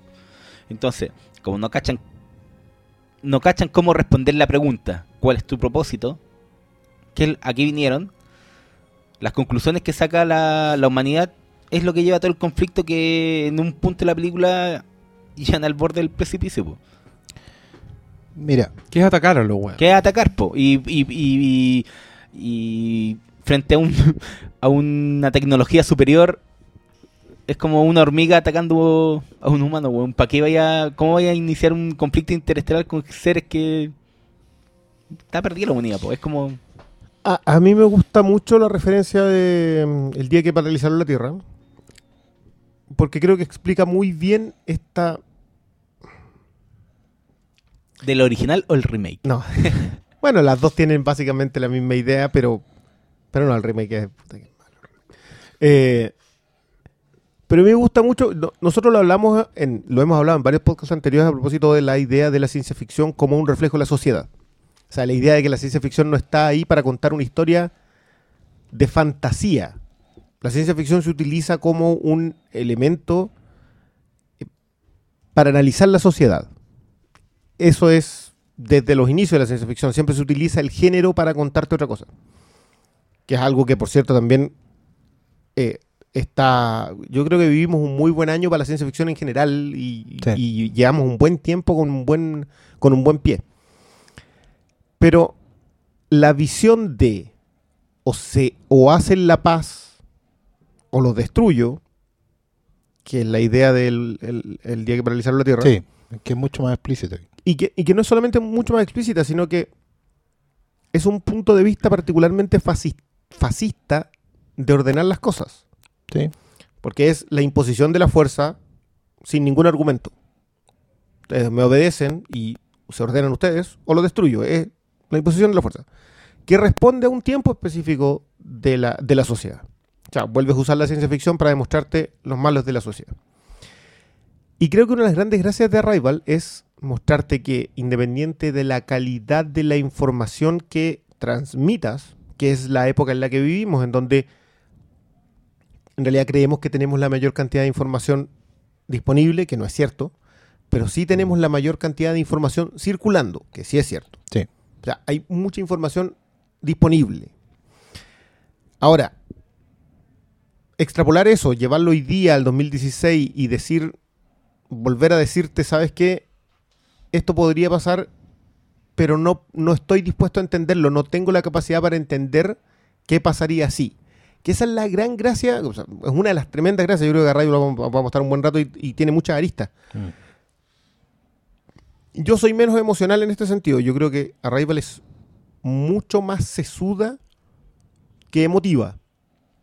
Es mucho más cerebral que emotiva. Creo que incluso las emociones, por eso que es probablemente una de las cosas que más me gustó, es que la bajada es muy buena. Mm.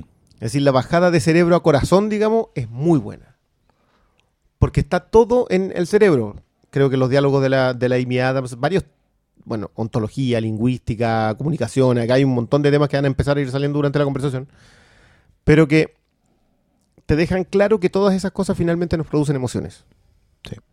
Y en ese proceso, yo, Arrival, creo que sí toca las teclas que otras películas atisbaron solamente. Hoy día, de hecho, pensaba mucho en Children of Men, que, que creo que se estrenó hace 11 años. O sea, Children of Men ya igual tiene más de una década. Y que Children of Men también cuestionaba cosas sobre la sociedad. ¿Qué pasaría si nos enfrentamos a nuestro fin? Claro. ¿Cómo actuamos frente a eso? Yo lo único que no le creo a Rival y quiero dejarlo hoy en est- aquí entradita, digamos, es que eh, los gringos fuesen tan amables con los extraterrestres. O sea, eso no, no me lo banco. Yo estoy seguro que tendría las bombas listas antes que los chinos, antes que los Antes rusos, que antes, los chinos. antes que nadie. Entonces, es lo único, es la única cosita que Sí, el resto esa, todo. esa oposición es más bien gratuita y tiene que ir con la caricatura de China como nación. ¿Cachai? Porque al final los gringos quedan más como... Porque es China la, la, la nación bruta, digamos. Sí. ¿cachai? La, la del músculo. No, es la, es la competencia, es la- eh, el, el pero- poder que los puede superar. Pero ¿sabes qué? También los ven de la manera del lenguaje. De hecho, hay dos detalles con el tema de yo no entiendo. Primero, yo no entiendo cómo funciona su mente. Y segundo, están partiendo de un lenguaje que no corresponde. Sí. Que son dos análisis durante la... Mm. Y que, y que ojo que tiene que... mm, Eastwood lo hace en, en las dos que tiene de las cartas de Iwo Jima y mm, la bandera de nuestros padres. Que es este tema de yo no entiendo esta cultura. Ellos Claro. son así, yo no soy capaz de entenderlo. Claro. Lo que pasa es que ahí, ahí la película sí, tienes razón. Yo creo que la principal pifia que tiene básicamente que cojea en la manera en que es poco empática fuera de el, el- cascarón de los protagonistas, que en este caso son gringos. Porque efectivamente, en el tema del lenguaje, puta, aquí se me va a salir mucha formación profesional, pero sepan disculpar. Efectivamente, el lenguaje es creación de mundo. Tú no puedes hablar de algo que no tenga nombre. Traten de imaginar algo que no tenga nombre. No existe. No podéis demostrar que existe si no lo nombráis. ¿Cachai? Por eso el lenguaje es creación de mundo. Y como tal, por ejemplo, a raíz de una pregunta que, no, que me hicieron en Twitter sobre Black Mirror, un, auditor preguntó si no me parecía que toda la ciencia ficción de hoy, desde Matrix hasta Interstellar, le debía a Twilight Zone. Y la pregunta efectivamente me hizo volver hasta Calderón de la Barca con la vida sueño e incluso con la alegoría de la caverna de Platón. ¿Cachai? Y toda la corriente de, filosofía que se llama el, el solipsismo, si no me equivoco, donde tú lo único que puedes, lo único que puedes creer o demostrar es en tu propia mente. Y todo lo demás puede ser eh, sueño, fruto de tu imaginación, fruto de tu estado de conciencia, etcétera, etcétera. Esa, cor- esa corriente filosófica que viene de la cadena de Platón, que está explotada en la vida sueño de Calderón de la Barca, la obra de teatro, y después eh, nutrió a toda una corriente de escritores de ciencia ficción, es la que desemboca en tu elección y todos los demás, y, esta cosa como de- del, del universo que es la matriz, ¿cachai? Que, todas estas realidades que no son tales, ¿cachai? que son solo, solo fruto de la percepción. Entonces, cuando te metís con el lenguaje, efectivamente te acercáis a los bordes de la realidad. Y la película, claro, tiene esa pifia porque los idiomas que más eh, se, di- se diferencian de los occidentales, digamos, son los orientales porque se basan mucho su escritura y su, y su lenguaje, su habla, no necesariamente van relacionadas. Bueno, la de nosotros tampoco. O sea, la letra, que la letra A signifique A, es una cosa Es una construcción. es una construcción y es arbitraria. ¿Cachai? Tú podrías asignarle el valor de A a B, pero hay una convención.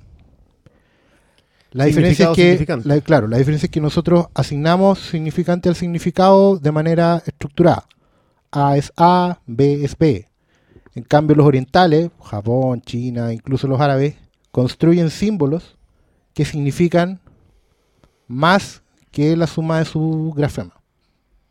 ¿Cachai? Por ejemplo, en, en- en otros idiomas está la posibilidad de decir el árbol que florece en verano. En Con un puro palabra, símbolo. sí, claro. Con un puro símbolo. Y ni siquiera una palabra, porque nosotros Sí, tenemos- no. eso es una frase.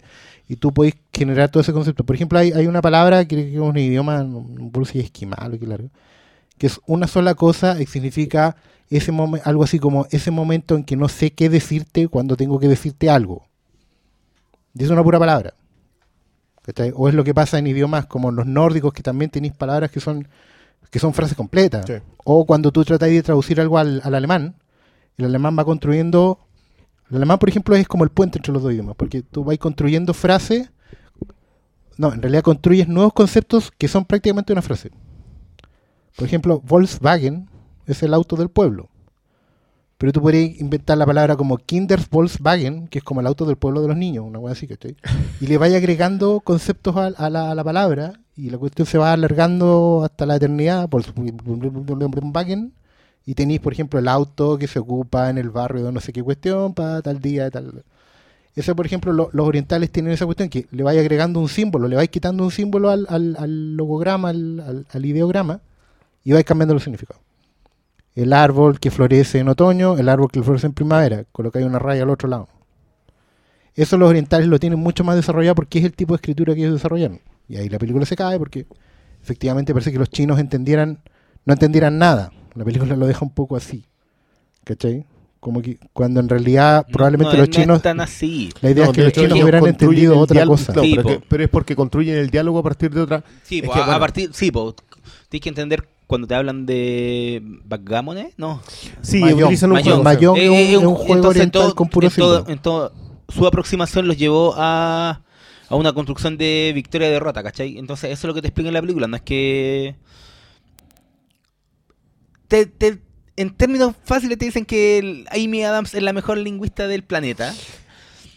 O sea, Eso en- es, A ver, en, la es. primera capa sí, pero en la segunda capa te dicen que como tú enfrentes lo desconocido a través del lenguaje, También según tu lenguaje, está definido por las construcciones culturales de cada exactamente. Y ahí nace el conflicto, po. por eso cada nación logra los, los rusos logran algo que los, los gringos no logran, Claro. los chinos lo mismo, Los pakistaníes y, también. sí, po, etcétera. y todos logran algo que el resto no logra y el problema es que como somos humanos y, y estamos fragmentados, ojalá todo fuera como la Star Trek, po, weón. Todo unido, la Claro, utopía. claro, la- la- ahí, la utopía ahí- hubieran todo funcionado bien. Claro, pero, pero ojo que Star Trek tiene su utopía en base a la llegada de extraterrestres. Sí, pues, de Sí, hecho, está- la, de la hecho, el película First contacto, Contact, se trata de eso. Por eso hay una, una idea de que llega, llega la otra civilización de fuera a darnos el empujón final. Digo. No, pero es que que, es el primero. sí, po, pero el punto de lo Y que estás es la hablando idea también en era, era- sí, po, era claro de las construcciones culturales de la sociopolítica humana. Todos estos puntos de conflicto son porque no hay una unión, po. Y el lenguaje también está definido por cada experiencia personal. po. Es que, Y claro, cultural. Y cultural. Es que, es que ahí sea, no entramos personal, como, cultural. bueno, ahí ya casi entraríamos en el primer spoiler de la gran trama de la película, la, la macro trama, que es por qué vinieron los heptápodos. Ya. ¿Cachai? Pero lo podemos dejar para más adelante, creo yo. Mm, No, no ya Eh, entramos en ¿o spoilers. ¿Le damos ¿no? nomás? Sí. ¿Le damos? ¿Qué decís tú, Diego? ¿Sí? Los heptápodos son una raza que viene de un futuro, Un detalle nada un menos. detalle nada menor, aunque después vamos a entender que no es tan así. Em, Es que ellos no, sé, no sé si vienen del futuro, pueden venir de una realidad paralela, es pueden que venir... por eso, ellos a futuro necesitan algo. la Ese es lo- lo percepción, es que la percepción del tiempo para ellos es distinta. Y es lo que vienen a enseñar. El empujón que vienen los heptápodos a dar a la humanidad es justamente el que van a necesitar para que de aquí a 3.000 años, sale explícito, la humanidad pueda ayudar a los heptápodos. ¿Cachai? Entonces ellos han hecho este viaje intertemporal para dar ese empujón. ¿Cachai? En el fondo van a- vienen a intervenir el propio pasado para que la humanidad de aquí a 3.000 años logre generar un desarrollo que va a permitir ayudar a la raza al octavo. ¿Cachai? Y la clave ahí es el lenguaje. Que Claro, hay, hay- ¿por qué? hay un hay- ahí- hay- hay un diálogo en la película que es como cuando tú aprendes un nuevo lenguaje, se te recodifica el Eso- cerebro. eso es, un- es una teoría. Es una teoría. Sí, una teoría ontológica. Y, y tiene que The ver más- Sapir Whorf. claro, y tiene que ver con eso, porque efectivamente el lenguaje construye el mundo que tú, que tú diseñas, porque el lenguaje es lo primero. No hay nada antes del lenguaje. Mira, voy, voy a hacer un comentario complementario lo- al- a lo que hizo Paloma a propósito de los colores. Hay un eh, hubo un académico eh, muy aficionado a Homero. ¿Sí? El Eh, autor de la Ilíada, la Odisea, sí. si es que existió. Claro. Y él se llamaba William Gladstone. Él fue, empezó a, lo revisó una y otra y otra vez. Y a pesar de que Homero debe ser uno de los poetas más grandes de la historia conocida, digamos, del, del mundo conocido, eh, era horrible describiendo colores. Ya. O sea, el cielo era color bronce. Y el pelo de, no sé, de Aquiles, ponte tú, era de un color de una piedra. O sea, el tipo tenía el pelo azul. Para el estándar de él. Claro. Entonces empezó a revisar completa todas las obras de Homero y se dio cuenta que tenía muchos blancos y negros, muy pocos rojos, casi nada de amarillo y verde casi no había. Ya. Y empezó a darse cuenta de que eso era un estándar en relación a la escritura. William Gladstone es, no, es, no, es, no es un aparecido New Age post ciencia ficción, Julio Verne, Asimov, no. un William. Gladstone fue lingüista, fue político liberal, fue cuatro veces primer ministro de Inglaterra durante la era victoriana. No, no, para que no se confundan los que, no, es que eso salía en Doctor Who, no. Esta cuestión es- es- tam- nos vamos a poner un poquito más serio Es esto. anterior, weón. ¿Qué palo fue ese? No salga, ese fue, no, el palo fue, no salgan los No, ya. culiados de No, Doctor no, Who, no, no, no, me en, vengan a en general con la ciencia ficción, Ya, porque la- el- sí. mi problema con, con el fan de la ciencia ficción, que yo también lo soy, es que sigue creyendo que la ciencia ficción es en realidad un referente en sí mismo. Y no, la ciencia ficción toca exactamente los mismos tópicos que las tragedias griegas, la Biblia o cualquier otro escrito que haya pretendido analizar la, la sociedad a través de la escritura. Que me parece, por cierto, de hecho cre- creo que es lo que Arrival intenta más. Cuando eh, Gladstone analiza todo esto, lo deja prácticamente como un postulado y a futuro se empieza a revisar mucho. Y el tema es que eventualmente se considera que los colores surgen a través de la historia prácticamente por necesidad. Es decir, cuando necesitamos describir otro color dentro de esa misma capa de colores, incluimos otro.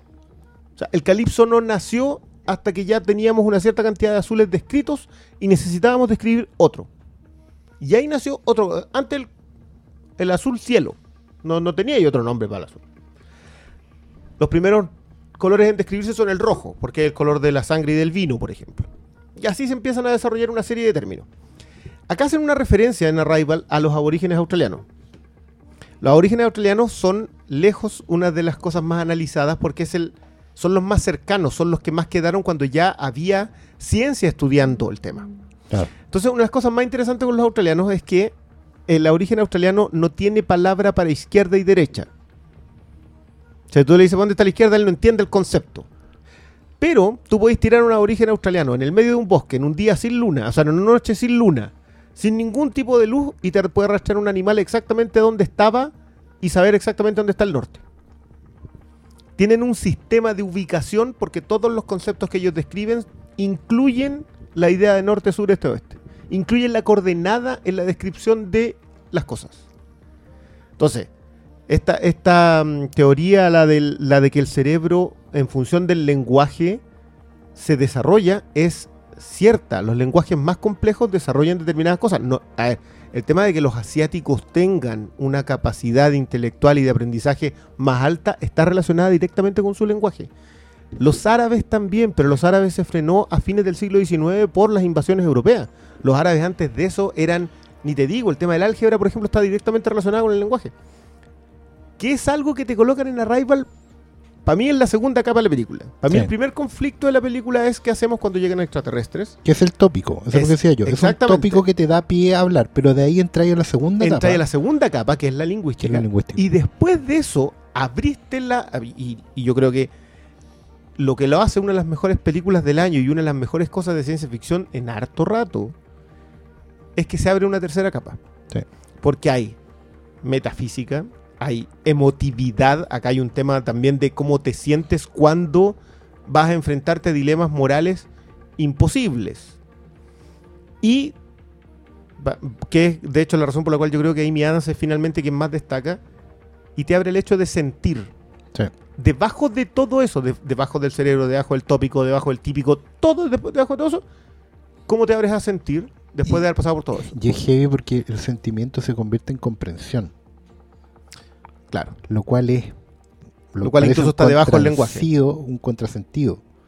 ¿Cachai? Porque siempre se piensa que el, el sentimiento es una weá irracional. Que no hay conexión entre cerebro y corazón. Clásica metáfora. Pero cuando lográis penetrar en esa tercera capa, la propuesta de la película es esa. En que las dos cosas ni siquiera son opuestas.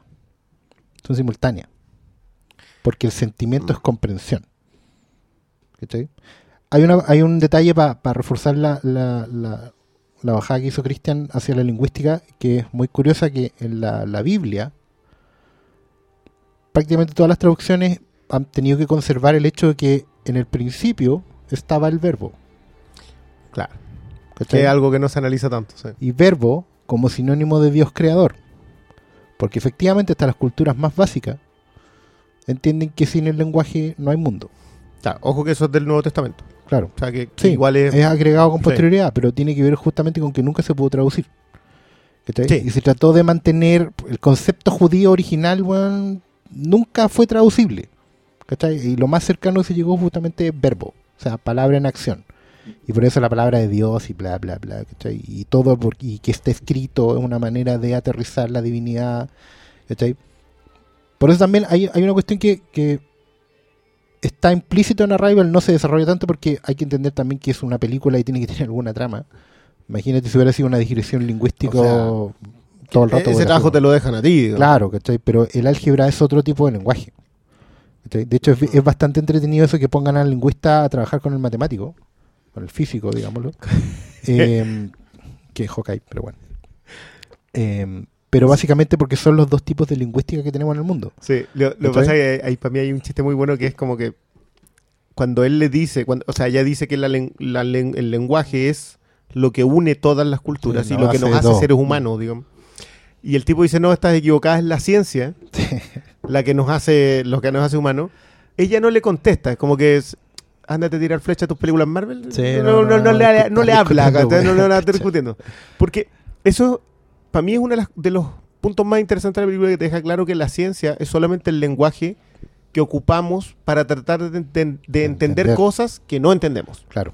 Entonces, siempre coloca el lenguaje por encima, que, que no es un postulado nuevo. No, no. Eh, es una cuestión que se viene desarrollando hace mucho tiempo y que, es que yo, yo adoro cuando una película le da exposición a este tipo de cuestiones. Por eso también le, le respeto a Interstellar que le da exposición a temas científicos duros, Sí. que lamentablemente no han tenido, no, no, no tienen la expresión necesaria porque la película no lo logra. digamos. Acá sí. Yo espero que la gente empiece a hablar de lingüística después de esto. No cuento con ello. Pero me gustaría. digamos. Sería bueno. Sí, es que Sería bueno que, que- mira, yo entré a estudiar, eh, la primera vez que entré a la universidad entré a estudiar literatura y lingüística. ¿Cachai? ya. Y, y en primer año la, la weá más weona es como la weá más weona. El lenguaje, weón. Eso significa todo y nada a la vez, ¿cachai? La weá más weona. Eh, ¿Por qué tenemos que estudiar lingüística? Esta weá es como matemática. Nosotros queremos estudiar literatura. ¿Cachai? Con pendejos, pues. ¿Cachai? No, entender nada de lo que es la. Y después la pelea con los ingenieros, weón, con los físicos y todos los weones. Del otro lado, ¿cachai? Científicos y humanistas y toda esa tontera. Cuando al final física, lingüística y música son los tres lenguajes Sí. de la humanidad. ¿cachai? Cada uno es el lenguaje en que te- un- el- la lingüística construye el mundo, la matemática lo describe y lo, pre- lo predice, ¿cachai? Y la música lo interpreta. Entonces, esos son los tres lenguajes que tiene la humanidad. Entonces es bacán, como tú decís, cuando Arrival y, y películas así interstellar te colocan los tópicos porque te están hablando de cosas que tú siempre has tenido a la mano, pero nunca le has dado una segunda vuelta. ¿Cachai? Estamos hablando de weas que son base, son, son la filosofía moderna. O que debieran ser base. Claro, to- todo lo que cuando decimos, hoy es que ya no enseñan filosofía en los colegios, es que no estamos reflexionando de nada, ya nunca nos preguntamos quiénes somos, para dónde vamos, ¿cachai? ¿Qué, qué es lo que queremos lograr? Puta, si la ciencia ficción puede llenar parte de ese, de ese espacio, haciéndonos, planteándonos dudas sobre eso. Cuando puta, le dais la vuelta. Claro, pero por lo menos tenemos un espacio para hacerlo, ¿cachai? Pero, ¿qué creen ustedes? Sí, estamos. Eh, malo. Me perdí. me perdí un poco el hilo. No, yo lo encuentro hermoso. A mí, a mí me cuesta la. En, en ese sentido me cuesta la comparación con Interstellar. Porque encuentro que esta weá lo hace. Lo hace tan bien, tomando una weá tan nueva, eh, como el lenguaje para hablar de esto, ¿cachai? Como para.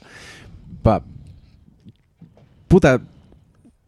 Yo, yo conozco el lenguaje, yo uso el lenguaje. Entonces, que encima de esta weá me pongan unos conceptos de ciencia ficción así hermosos que como tienen como dicen ustedes funcionan en muchas partes y yo y yo lo veo funcionando a nivel narrativo también Sí. o sea mm, lo- los buenos usan el lenguaje cinematográfico en tu contra en este sentido te hacen creer que lo tú procesas una weá como flashback y eso es porque el lenguaje cinematográfico está codificado de una manera en tu cabeza entonces una película que habla de eh, rewire tu como de recablearte el sistema y recablea su propia narrativa, para mí ya es como, ya te, te pasaste. Esta weá está, ¿Cachai? sí, po, está fuera Ya- de la norma. Ya te cebaste. Así, esta, esta weá es excepcional. Así, de aquí, de aquí para abajo, ¿cachai?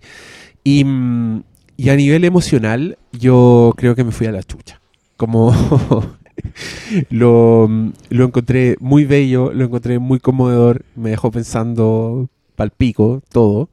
Y, y me, encantó que. em, a ver, ¿cómo decirlo? Como que pudiera ser hasta cursi la weá, pero de manera demasiado justificada con su trama, con su historia, con todo, ¿cachai? Para mí es la más exitosa de las otras con las que se compara, sí, pero infinitamente mejor que Interstellar y que Contacto.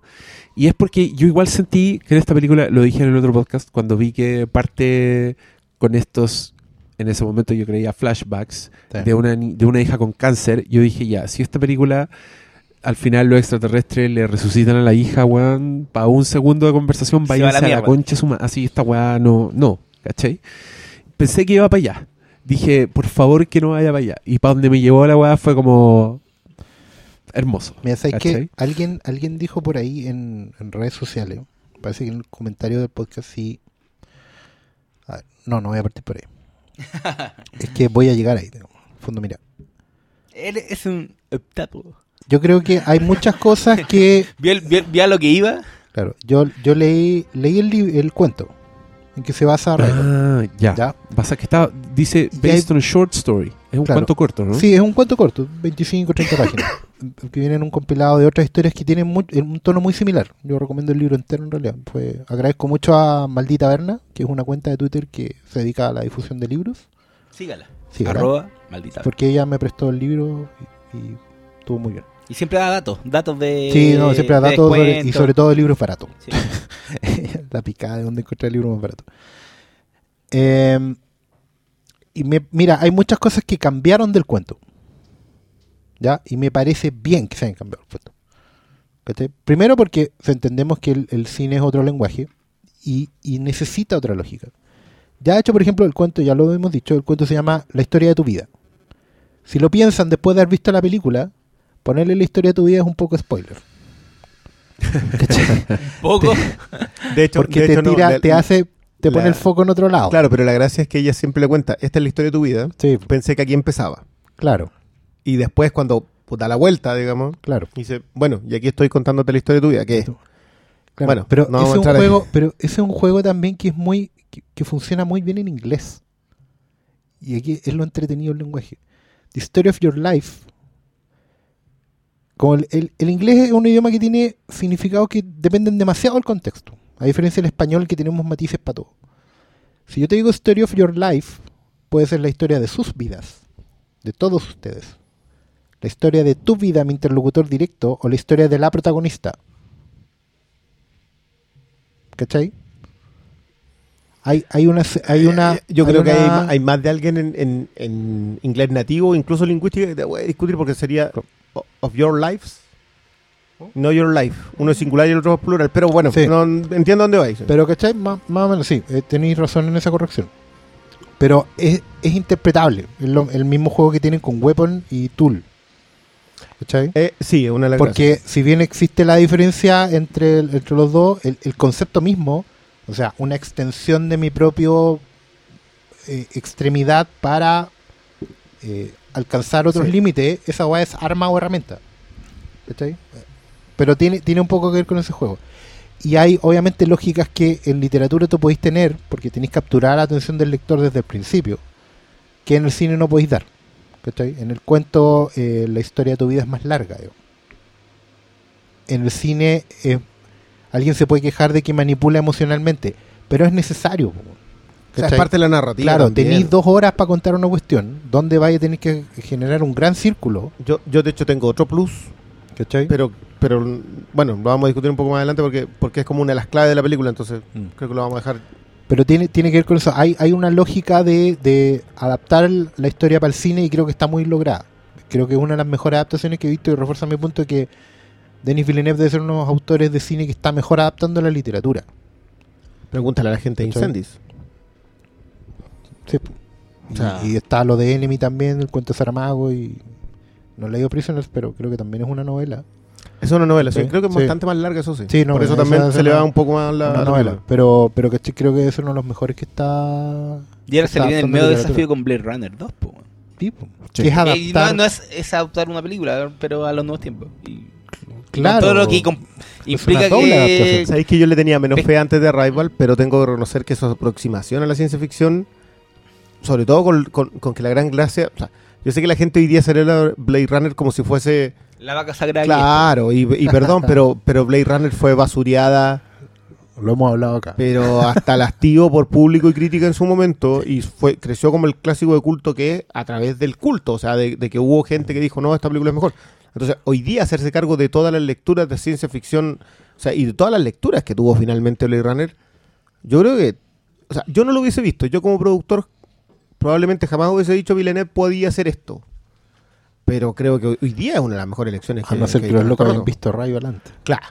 Porque, ojo también, alguien, alguien lo estaba en las preguntas de Facebook. Si, si veíamos que Villeneuve ya era como un nuevo genio, la esperanza del cine. Yo no sé si esperanza son palabras, pero es un loco que ya está en su quinta película. ¿Sí o no?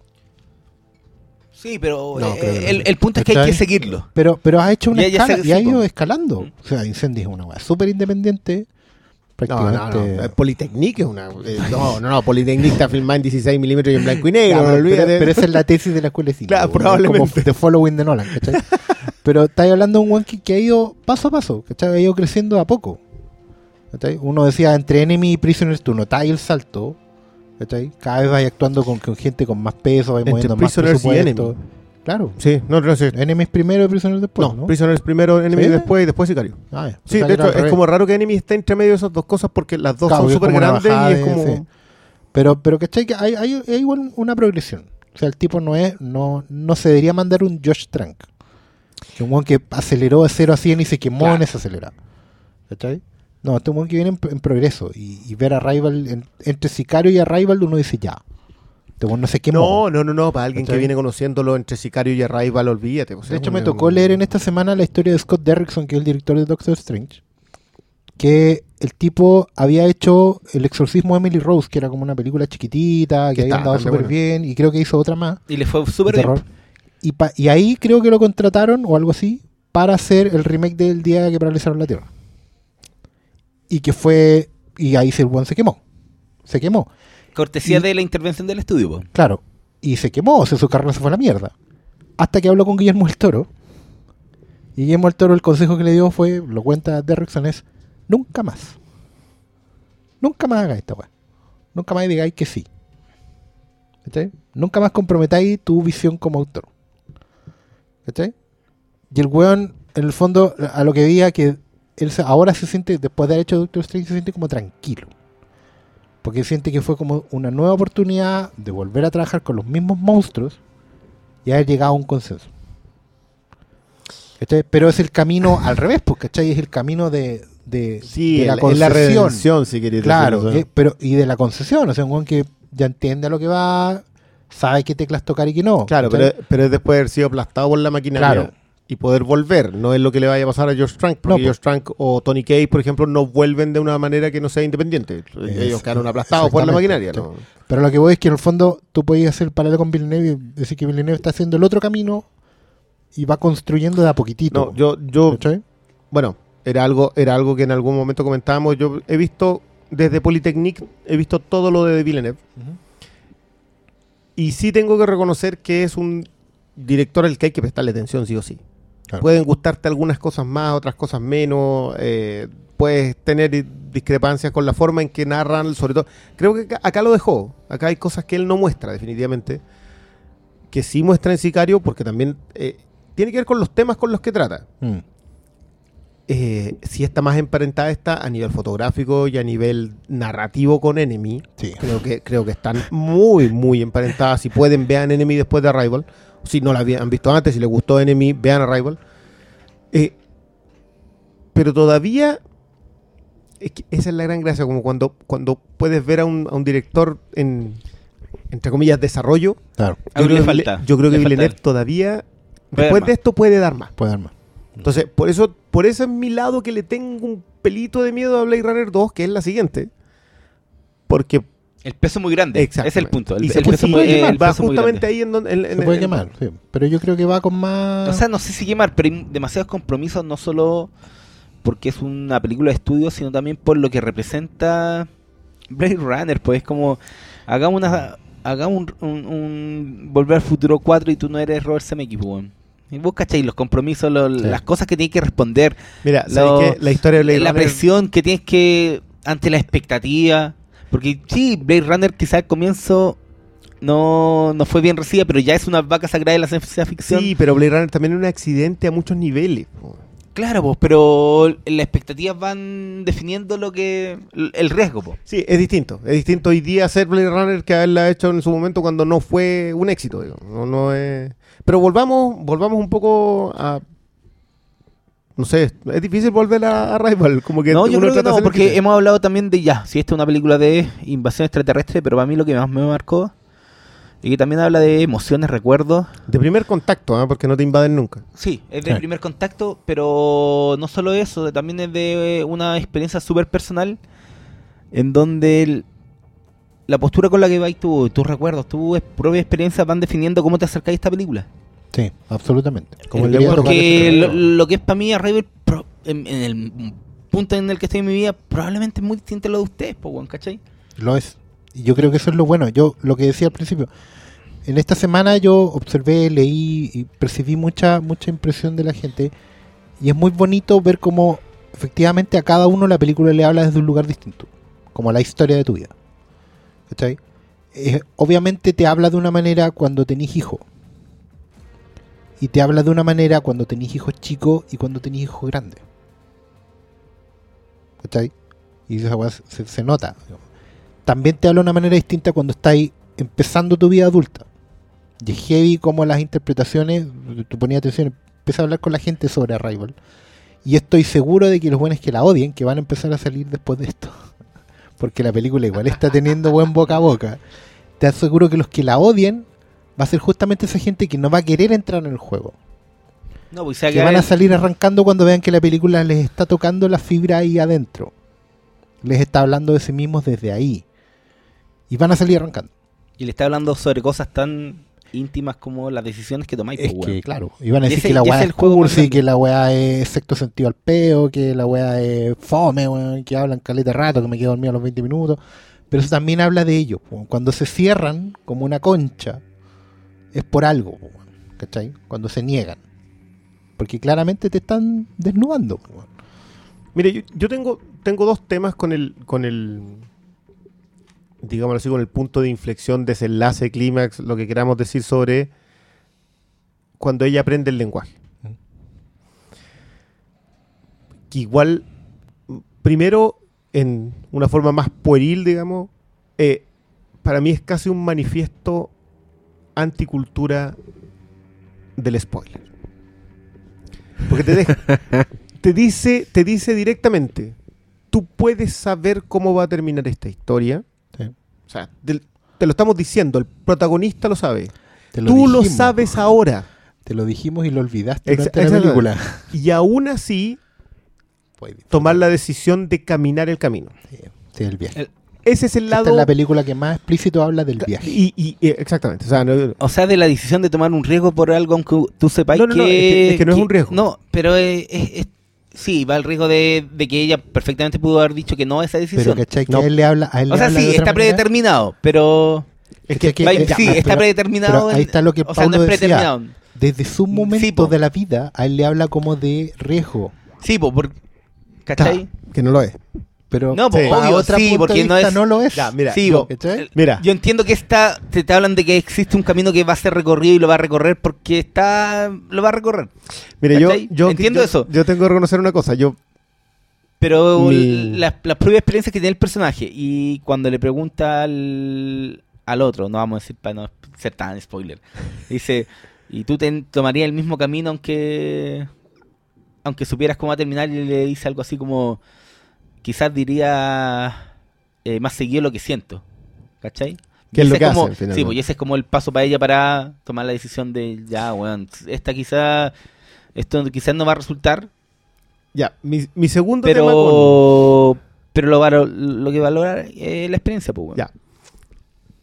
Yo creo que con eh, San Junipero conversamos harto a propósito de la idea de quiénes somos hoy. Está muy conectado eso. Y, y que sí, o sea, por eso yo celebro el momento de la ciencia ficción.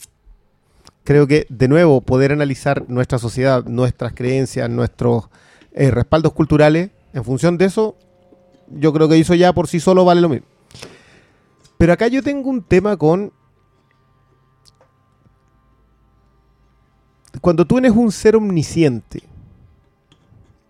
o sea, que lo sabes todo, sabes todo en el futuro, sabes todo en el pasado, sabes todo lo que va a pasar y por qué y cómo, y a sabiendas de que tu descendencia te va a fallar, va a fallar, probablemente no te falla a ti, pero va a fallar, que tu descendencia no va a ser lo que tú querías que fuese.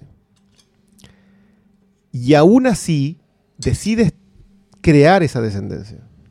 Es un acto consciente.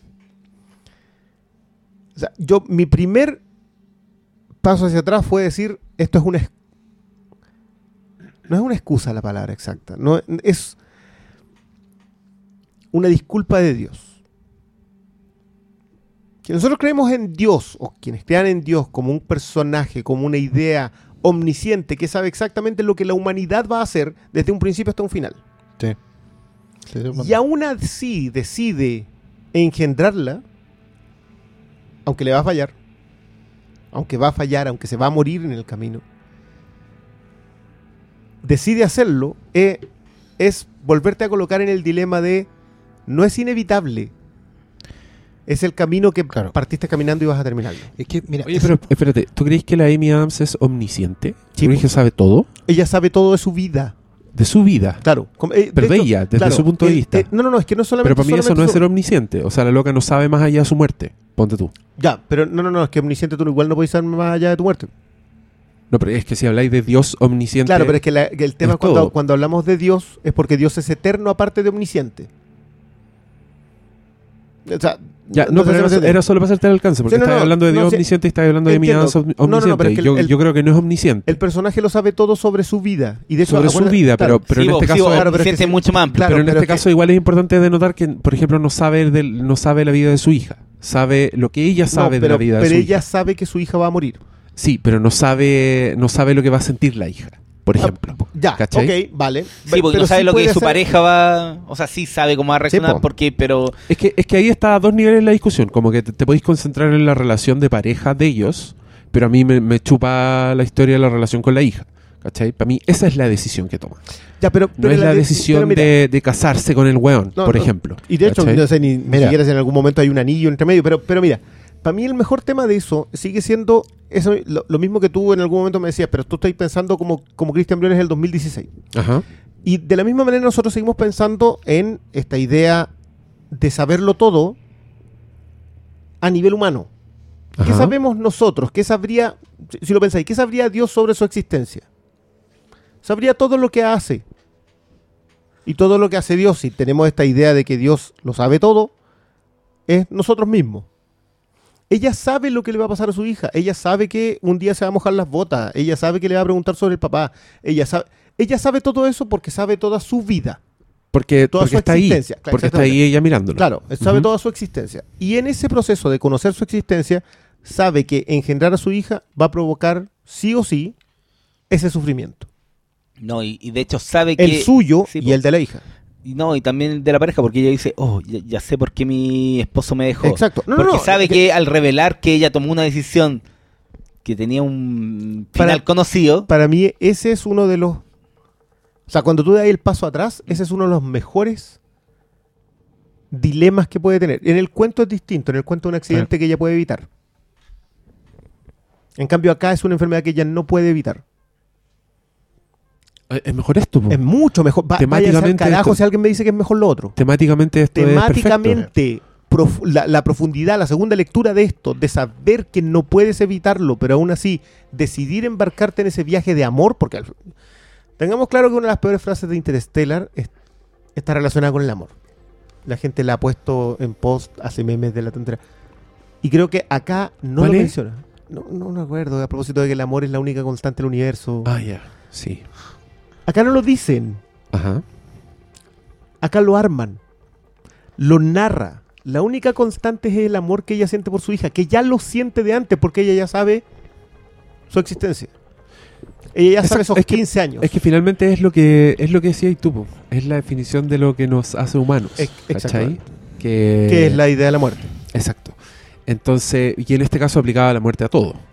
Eh, porque Es ella como- sabe, es como claro, la pero muerte de todo. porque ella es más O sea, larga que la existencia de su descendencia. Si ese es el punto. A mí, a mí otra, una weá que me gustó mucho, y con esto me refiero a la cursilería, y ponte tú, la escena en que Jeremy Renner le dice, pese a todo, pese a haberlos conocido a ellos, para mí lo más importante fue haberte conocido a ti.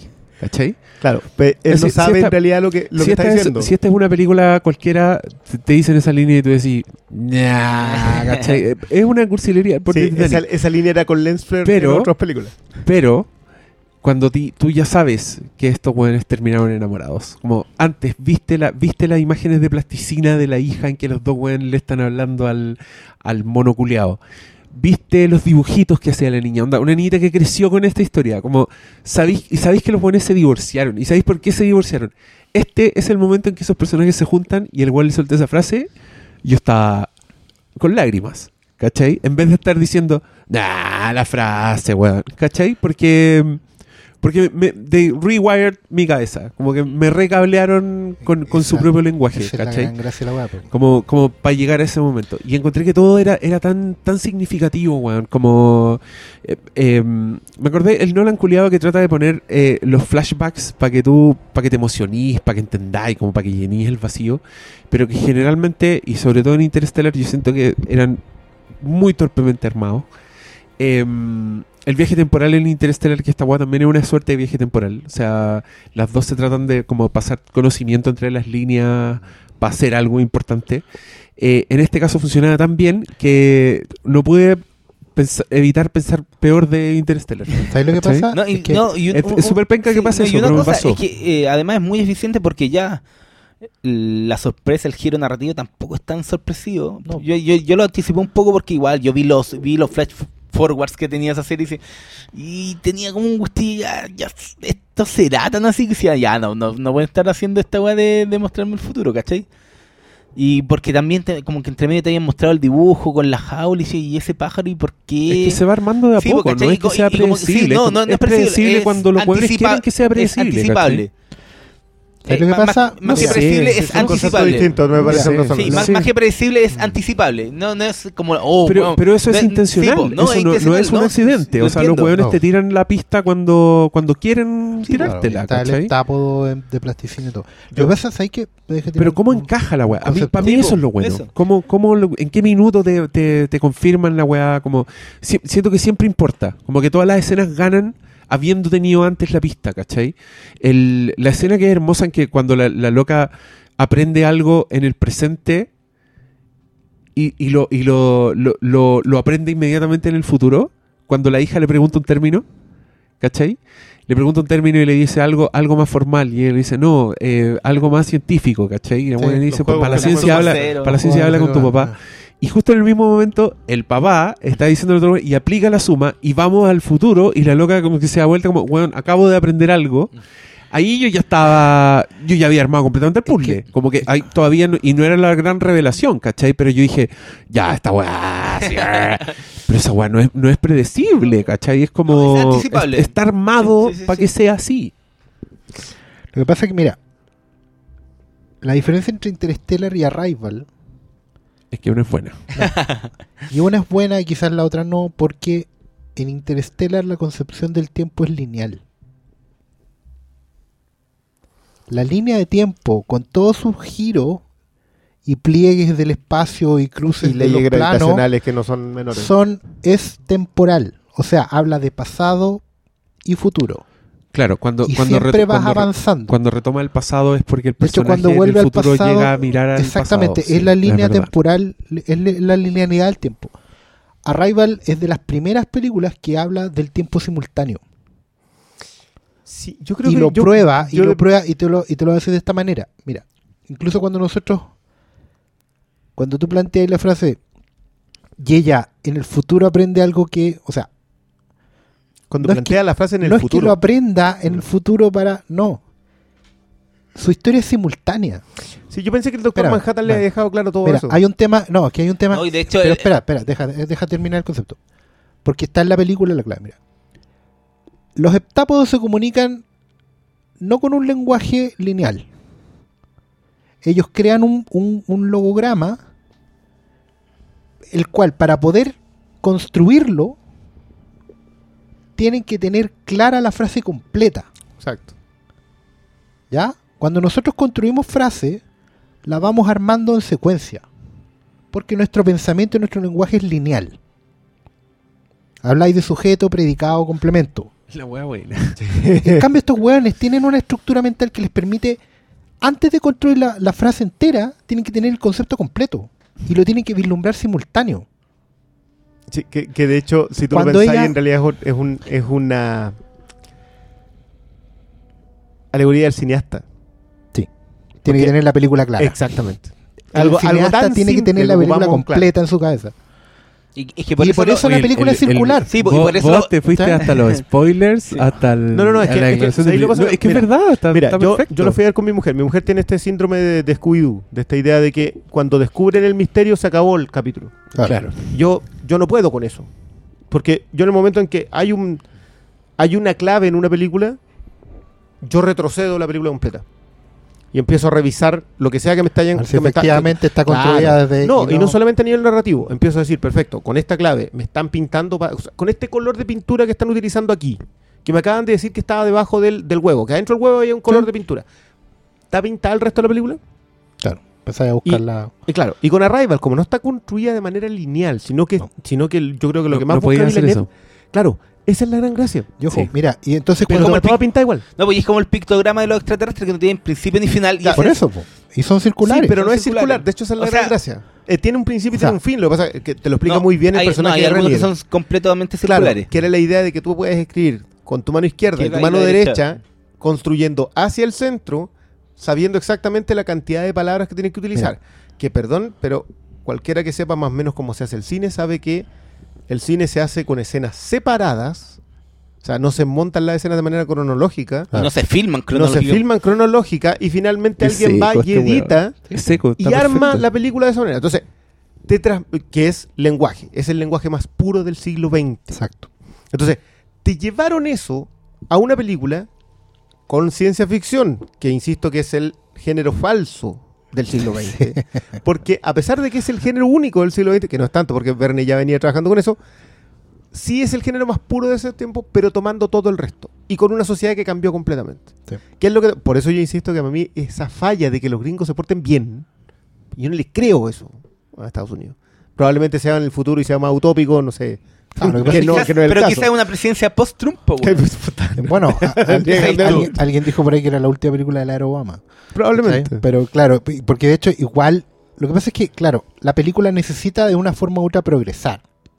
Porque tenéis que tener a la gente, no solo a, a los que se hacen las preguntas, sino que a todo el público, de una u otra forma enganchado.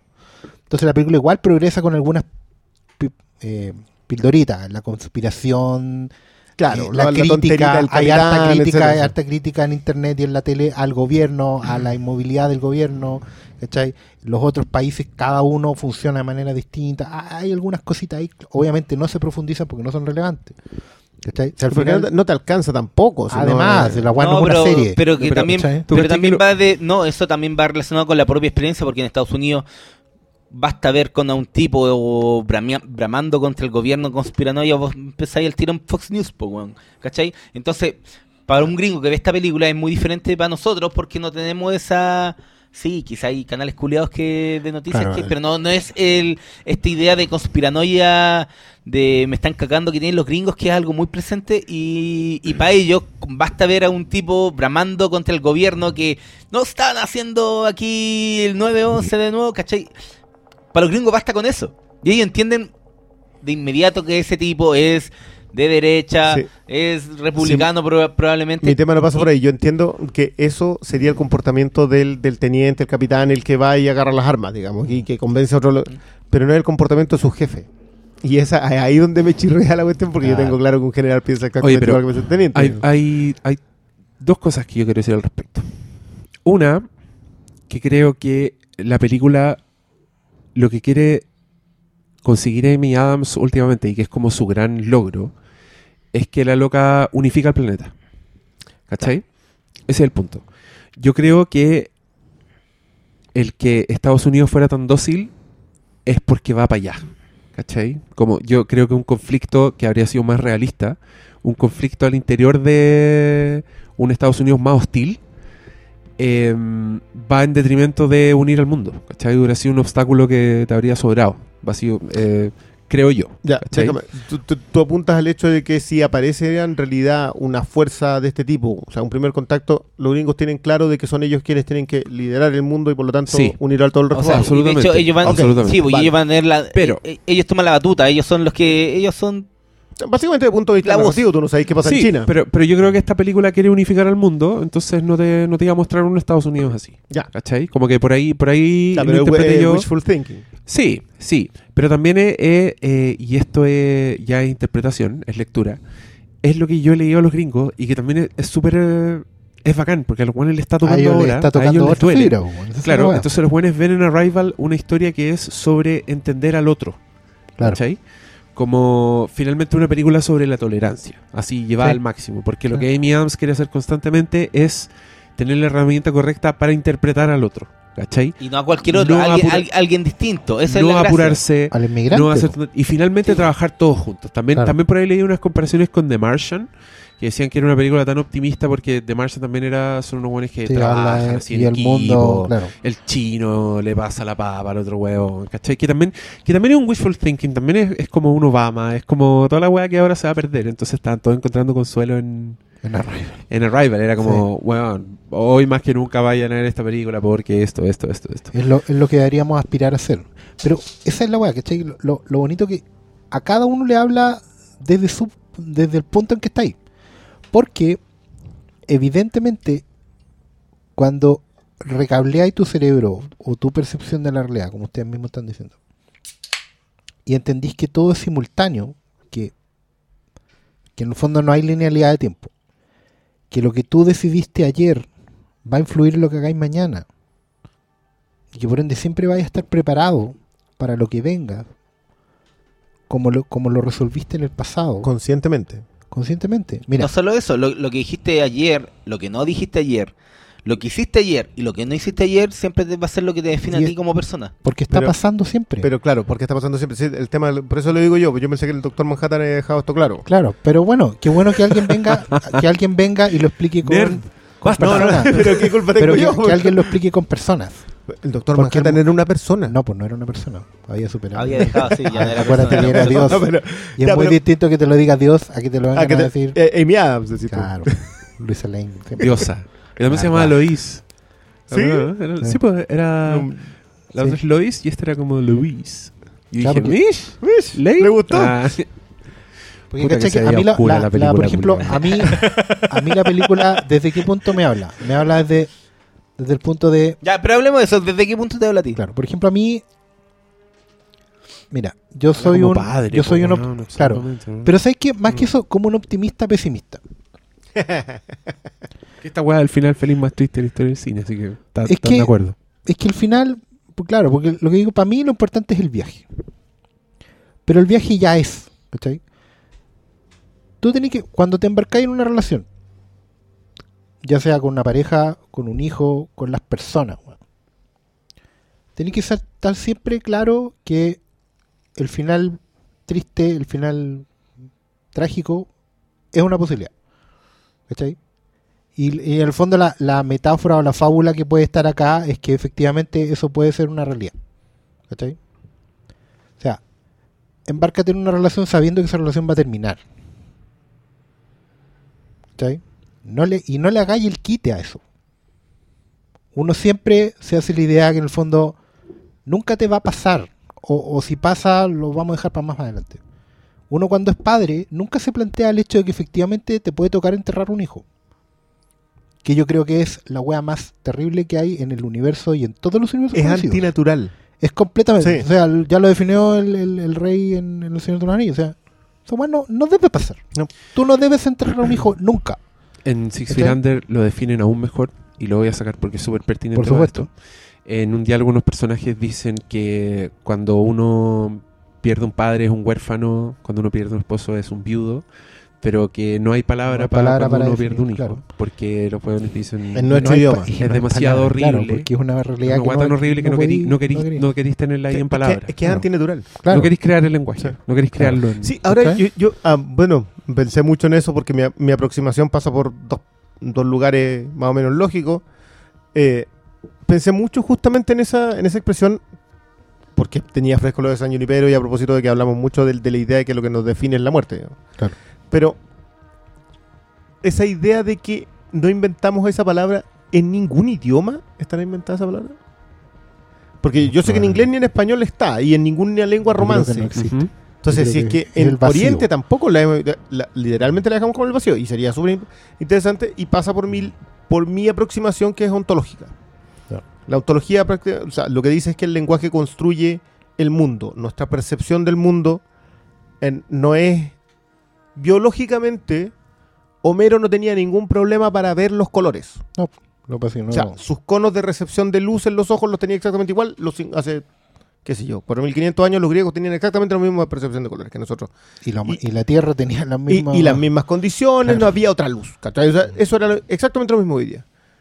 Hoy día tenemos otra descripción. el- lo de los colores es muy bueno porque es al final lo que vemos todos y lo, y lo vemos siempre. Claro, cuando te dicen No que hay- todos. Bueno, hay gente con problemas. Pero justamente el que no los vean es por oposición a que sí Ex- existen. exacto. weón. En algún momento los, los blind colors no existían. Y es básicamente como tú defines ese color. Claro. po, O sea, y, y- y- y tu cerebro, no es que físicamente no puedas percibirlo, sino que tu cerebro, como no tiene una palabra para definirlo, no lo ve. claro.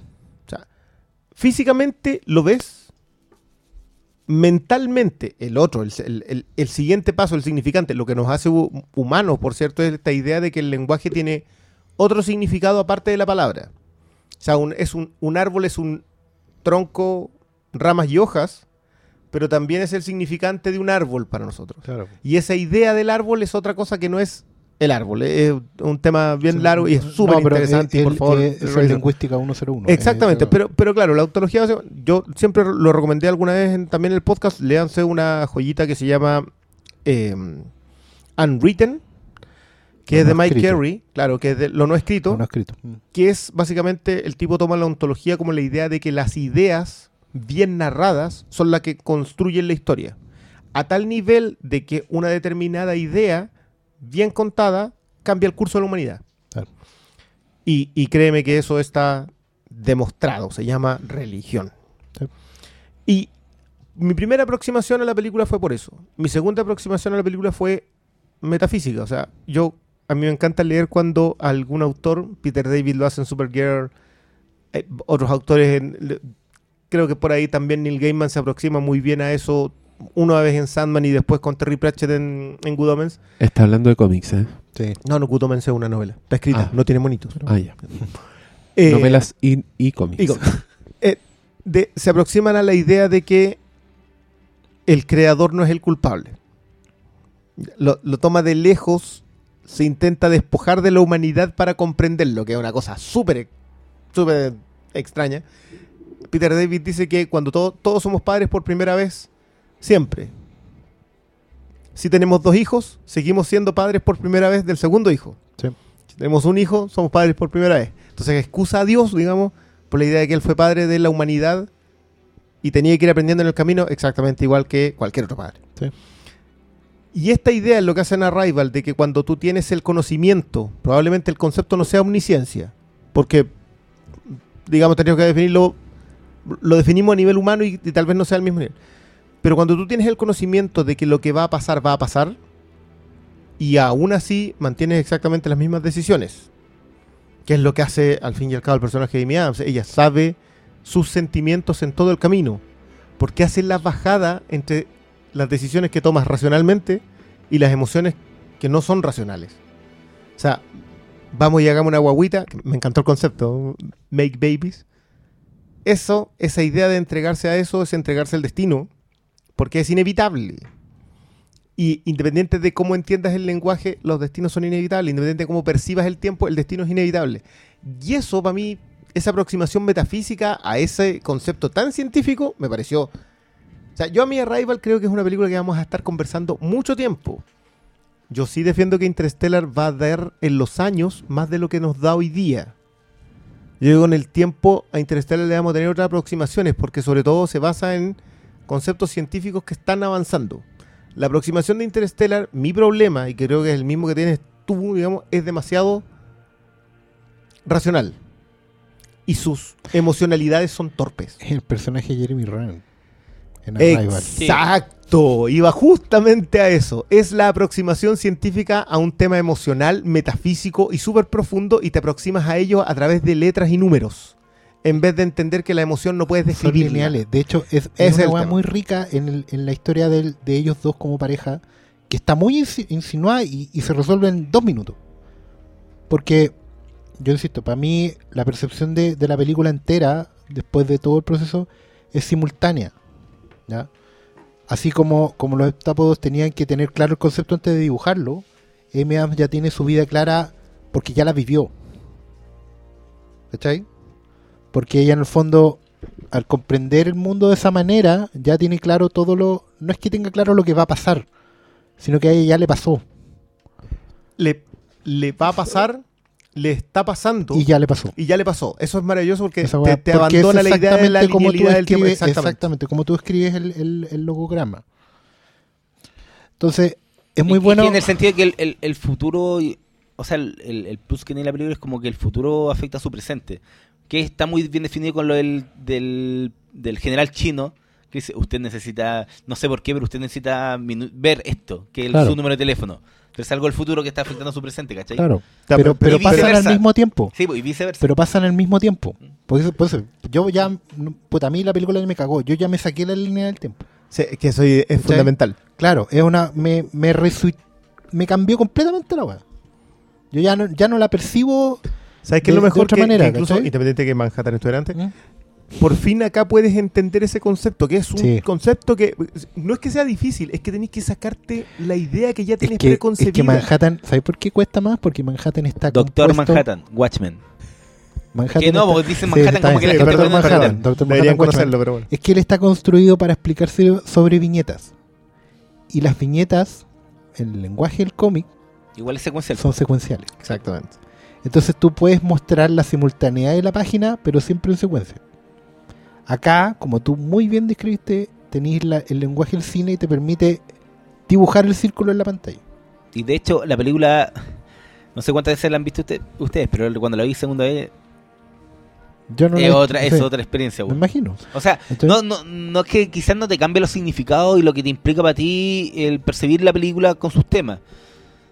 Pero veis cómo se, todo se va entrelazando entre desde la primera escena a veis el comienzo y chucha, ya con Mira. lo que se viene. Yo quería aportar de- desde el cuento a la lectura de la película. En el cuento hay, hay ligeros cambios que son propios de, la estructura del cuento. Eh, la hija vive más. ¿Cachai? La vida de la hija es más larga. No, no, no, no muere en la adolescencia. ¿Cachai? Por lo tanto, hay muchos más momentos descritos en, en- en la literatura dentro que no están en la película, porque la película básicamente se concentra en el golpe. ¿cachai? Es lo que significa, ¿no? No, no tiene que ir.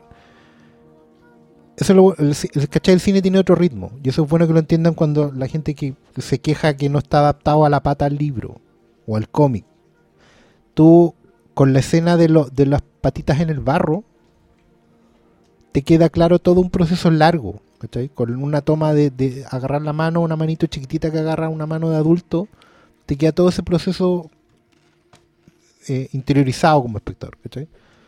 En la literatura necesitáis más tiempo. En la literatura, por ejemplo, eh, ella se divorcia antes, ¿cachai? No a causa de. Ellos tienen una vida de pareja normal. En algún momento se disocian, hay otras parejas entre medio, ¿cachai? Se divorcian, la vida sigue adelante. En un momento la cabra se gradúa del, del colegio y van los cuatro a verla. Los papás, cada uno con sus respectivas parejas. Porque la vida es, es pues. La vida tiene montones de matices. Pero el efecto importante, en el fondo para los buenos que, se quejan de que la weá no es a la pata, el efecto importante es otro. El efecto importante es que en el fondo ella va a embarcarse, se embarcó y se habrá embarcado en este viaje no por lo que va a pasar, ¿cachai? Porque deja de ver el tiempo lineal. No importa si hay que las cosas hay que hacerlas porque sentís que hay que hacerlas. Si tú sentís en tu interior que tenéis que hacerlas, las sí. No tenéis que esperar a ver qué va a pasar, qué resultado puede tener, que aquí, que allá. La causa y el efecto, dejar de verlo como una como un motivador de acción. O sea que yo, yo encuentro que incluso es tanto más profundo. Es el hecho de que sepas o no sepas da lo mismo. Claro. La vida es hoy, no es, es un presente, es un punto Sie- siempre simultáneo. constante. O sea, tú no puedes arreglar el pasado, tú no puedes predecir el futuro, vas viviendo, vas, eres un este puntito que va como cuando pegas los saltos al corazón, eso es tu vida. Y eso incluye lo bueno y lo malo. Completamente. Oye, pero sabes que no voy a hacer esto porque no me voy a meter con fulano con sutano porque no va a resultar, ¿cachai? La. Sí, si no va a resultar, pues weón. Yo, yo Pero- creo, pero yo creo- hazlo. yo Es, creo es- profundizar- es medio Eternal Sunshine of the Spotless Mind. Exacto. eso. Claro. Sí, en ese, en ese sentido sí, pero pero va más allá porque nos va por el tema del, del no va a terminar bien. Va por el tema de tengo que vivirlo. Mm. Independiente de, de cómo termine o cómo no termine o si funciona o no funciona. Eh, yo te decía que, que- que lo sentía más metafísico porque siento que esta aproximación de la idea de que tú, aunque lo sepas, tu descendencia, eh, que viva, es más importante. Ajá. Claro. Y eso y ese es un golpe que vaya asimilando a poco. Yo probablemente a ustedes les pegó más, más fuerte en- cuan- mientras lo estaban viendo. Yo lo fui asimilando muy de a poco porque entendí que esta idea del lenguaje supra, la idea del, del- de que ella sabía, de que tenía una nueva percepción del, del universo, implicaba necesariamente que ella ya no era una humana propiamente tal. En el sentido de que nuestra percepción del universo está limitado a nuestro lenguaje. Ella ya no tiene el mismo No lenguaje. es la humana lineal, po, Claro. claro. Entonces, al, no ser un humano lineal, yo automáticamente me hice el, el paso meta. Pero después fui asimilando esta idea de, de que la vida es más valiosa vivirla, independiente de cuál sea. Me acordé mucho de lo que hacía Neil Gaiman con el tema de la muerte. Bueno, ¿y eso fue todo? Sí. Sí. ¿Y cuánto viví? Toda una vida. Eso es todo lo que No, todos claro, vivimos. más toda menos. una vida. No, ni más ni menos. Lo relevante del viaje al final. Lo Es el- relevante del el- es viaje. el- y por eso yo creo que es un manifiesto anti-spoiler, porque cuando te dice esto es el spoiler que te va a determinar toda la película, también te dice que lo importante era el viaje. Entonces, claro, yo que me quejo de mi viaje, acá me están diciendo que lo importante es el viaje también. Y no con sé, sus fue- fallas, con, con su, sus con, fallas, con- con con- su destino, con- con, con todo. su... ¿Y sabéis qué es lo que tú decías a propósito del Dying of the... mm, the, nature, the nature, nature of the Dying Light, que es el tema de Max sí. Richter. The Nature of Daylight. Nature of Daylight. Que para mí esto es un tema puramente técnico. Yo sí siento, y lo sentía en la película, el cambio de las músicas. A Johansson le dejó la música Extraterrestre, del heptápodo, Mm. de- del lenguaje que no conoces, del alienígena, literalmente. Y a Richter le dejó la música del, de la emoción, del dilema, del... Mm, A uno le dejó la música espiritual y al otro la científica. sí. Y eso es tan notorio en la película. No sé si sea tan notorio para todos, pero cuando uno ya tiene un cierto. Son, son- Lo acabas, ojo, de, lo acabas de hacer notorio. Claro. es un instrumento distinto, es una percepción distinta, son orquestaciones distintas, son. Uno suena electrónico y suena, y suena extraño, y el otro suena tan íntimo Sí. que yo para mí fue un golpe súper fuerte, porque yo no sabía dónde iba la banda de Richter. Yo sabía que había un tema de Richter, pero no sabía dónde iba. Y cuando noto el ¿Pensaste corte. que era tan importante como No. lo era? No, porque acá claramente toda la secuencia. Yo tengo todo un, todo un tema. A mí no me gusta cuando los directores construyen escenas en función de una pieza musical. Ya. Porque entiendo la entrada de la música como un, pro- un trabajo entre compositor y director. Es una percepción súper personal. Creo que hay grandes directores que han hecho ese trabajo al revés. Scorsese y Kubrick son los mejores ejemplos. Pero Es que si no se transforma en videoclip la. Cla- exacto. Es Pero acá final. no es eso. Acá claramente este tipo dijo, con esta escena yo quiero contar algo. Con esto, con esta, con este sonido de fondo voy a contar esto. Y con este otro sonido de fondo, con quien lo trabaja, que directamente con Johansson, con quien ya se conocen, trabaja en otro lado. Yo Es que esa es la a eso sí que le he dado vueltas después y creo que es notable. Es que Oye, ¿puedo contar y- algo yo? por Dale. favor. Mira, es que a mí me pasó una weá súper personal con esta película y quiero compartirlo. Pero me pasó esto. Yo me puse a pensar, en verdad siempre he pensado en esas weas que tú ves cuando eres muy chico. Como cuando eres muy chico y te encontráis, por ejemplo, una revista en la casa de tu abuela. Sí. Y ojeáis esa wea y esa wea se te graba a fuego para siempre. ¿Cachai? Como que de alguna forma siempre te acompaña. Siempre te acordáis del cuadro que estaba en la casa de tu abuela, de una weá que viste muchas veces, así que te quedaste pegado. Em, ¿Te acordáis de, de, no sé, de, de olores? Olores de tu papá. Onda, las primeras weas que te acordáis son ese tipo de cosas, ¿cachai? Em, El efecto ratatouille a nivel. a todo nivel. a, to- a todo nivel, como a nivel sensorial, que yo creo, y esto lo. ¿Cachai? el que me voy a tirar. Creo que lo hace Terence Malick en el árbol de la vida. Como su Oh, fijación en los detalles, en los detalles de la infancia, como en, en- en las cortinas que se mueven, en los ángulos, ¿cachai? Em, acá yo sentía mucho ese espíritu en Sí, muchas hay escenas. mucho de Malick acá. Escuela, Y, sí. y bueno, yo siempre, yo he pensado en esas cosas y ahora que yo tengo una hija chica, yo miro a mi alrededor y, y pienso que esas weas que yo tengo en mi infancia guardadas para la Elisa la está es, mi- es el presente, son mis cosas, ¿cachai? Son las cosas, son esos cuadros que tengo ahí que decidí enmarcar, ¿cachai? Esta cabra chica cuando sea una adulta va a tener esos detalles como adentro. Entonces yo siento que estoy viviendo un tiempo doble, siempre que estoy con Lelisa. Que es simultáneo. Como que estoy acá en mi casa y no sé, veo mis libros, ¿cachai? Y siento que son las weas que se va a acordar mi hija cuando sea grande. Perdón que me emocione, No, pero es como ¿cómo no? es como ¿Cómo no? heavy. Entonces cuando vi a Rival fue como, me estás hueveando, ¿cachai? Como, me, me estáis hueveando que me estáis mostrando esta, esta sensación así que, que, que me cuesta hasta explicarla de lo, de lo, no sé, no sé weón, Mira, espiritual Mira, que es la wea. Yo, yo voy a. Perdón. pero bueno, eso perdón, quería, quería yo, compartir. Yo voy a volver a- al tema de. de. de nuestros legados. De lo que hablamos en San Junipero. Nosotros no somos más. Nosotros somos esto. Somos el punto en el presente avanzando. De alguna manera, nuestros legados. A mí no me gusta el concepto, no me gusta decir que los hijos son nuestro legado porque no lo creo. Ellos son su propia vida. Ellos Sí, son su no, propia no son historia. sí. Pero sí, de alguna manera, tú vas y un niño hace Y algo. te influyes, po. No, no, no. Y no es solo que influyas. Y lo los, niños, los niños cuando hacen algo, Mm. tú vuelves a aterrizar a un punto en tu vida. O sea, el niño va y te dice esto y tú te acuerdas en el momento exacto en que hiciste eso con tus padres, si tuviste la oportunidad. O cuando lo hiciste simplemente.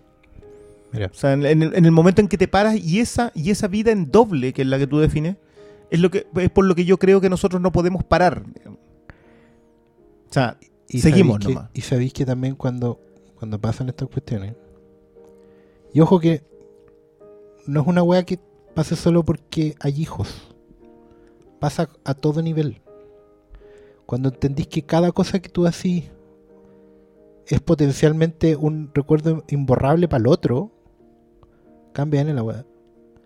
Yo, por ejemplo, inconscientemente empecé a dejar de tomar fotos. Yo cada, cada, cada vez que pasa tomo menos fotos. Y una vez me preguntaron por qué, que tengo dos hijos yo. Y del mayor hay el triple de fotos que del chico. Te aburriste, ya no es novedad, se te pasó el entusiasmo, qué weá. Y pasó que a raíz de, de mi relación con mi abuela, que fue como la mujer que me crió y toda la weá,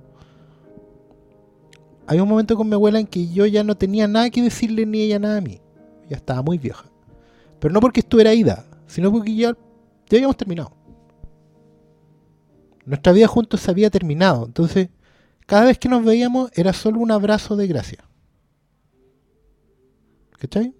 Y la conexión que teníamos era de todo lo que ya habíamos pasado. Entonces me di cuenta que había momentos que se me habían quedado clavados, como tú bien dijiste, Diego. Y empecé a cachar que con los chicos trataba de menos de construir momentos para la foto y de, y de grabármelos en la cabeza, porque se me empezó a quedar pegado el tema del Alzheimer.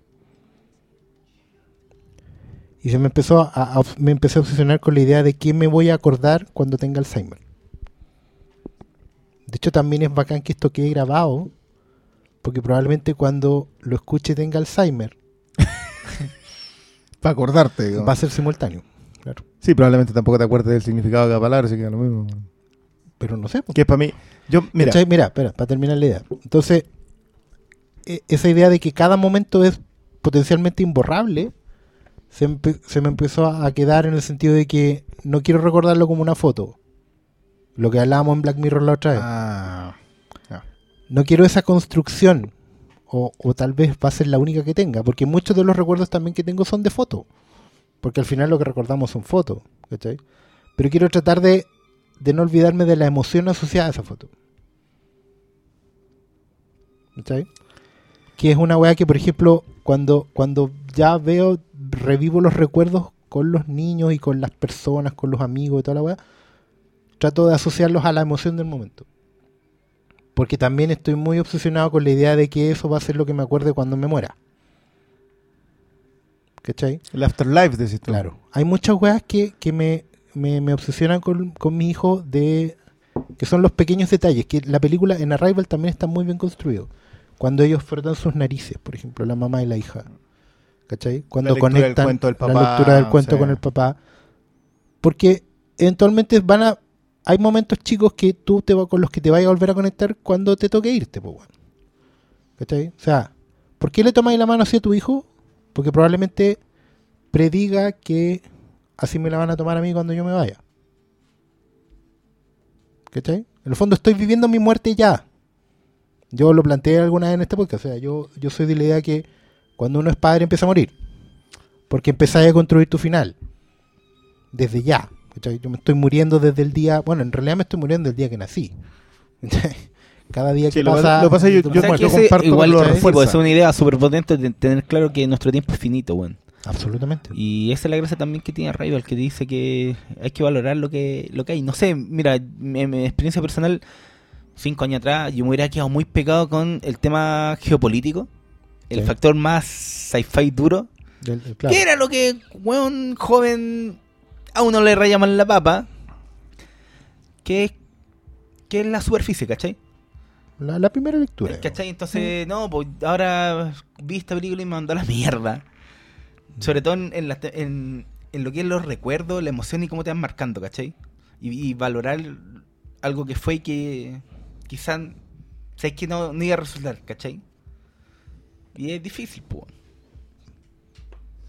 Pero lo volvería a hacer. Obvio. Porque esa es la pregunta, es que esa es la Obvio, pregunta po. que te deja. po. Sí, pues, obvio. O sea, yo también, pues yo puedo tener un tema con, con uno de mis hijos y decir, bueno, ¿y volvería a ser papá?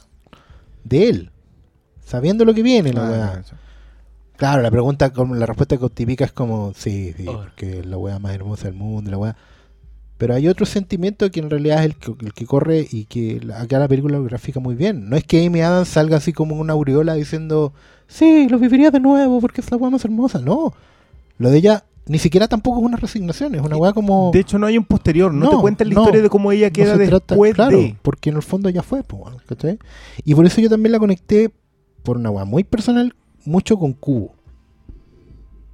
¿Cachai? Porque Ya, el tema del recuerdo, el tema del recuerdo como, como lo que nos conecta, ¿cachai? Con Cubo and the Two Strings. Con Sí. Two Strings. Ah, ya.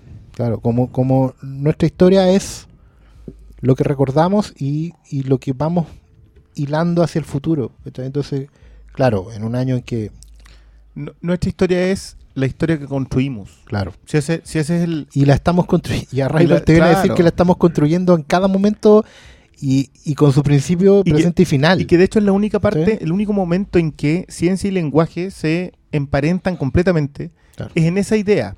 Porque la ciencia te permite predecir el futuro y por lo tanto tú construyes historia en función de lo que vaya a pasar. Claro. Hoy día estamos preocupados del cambio climático porque la ciencia nos está diciendo de que eso nos va a traer problemas a posteriori.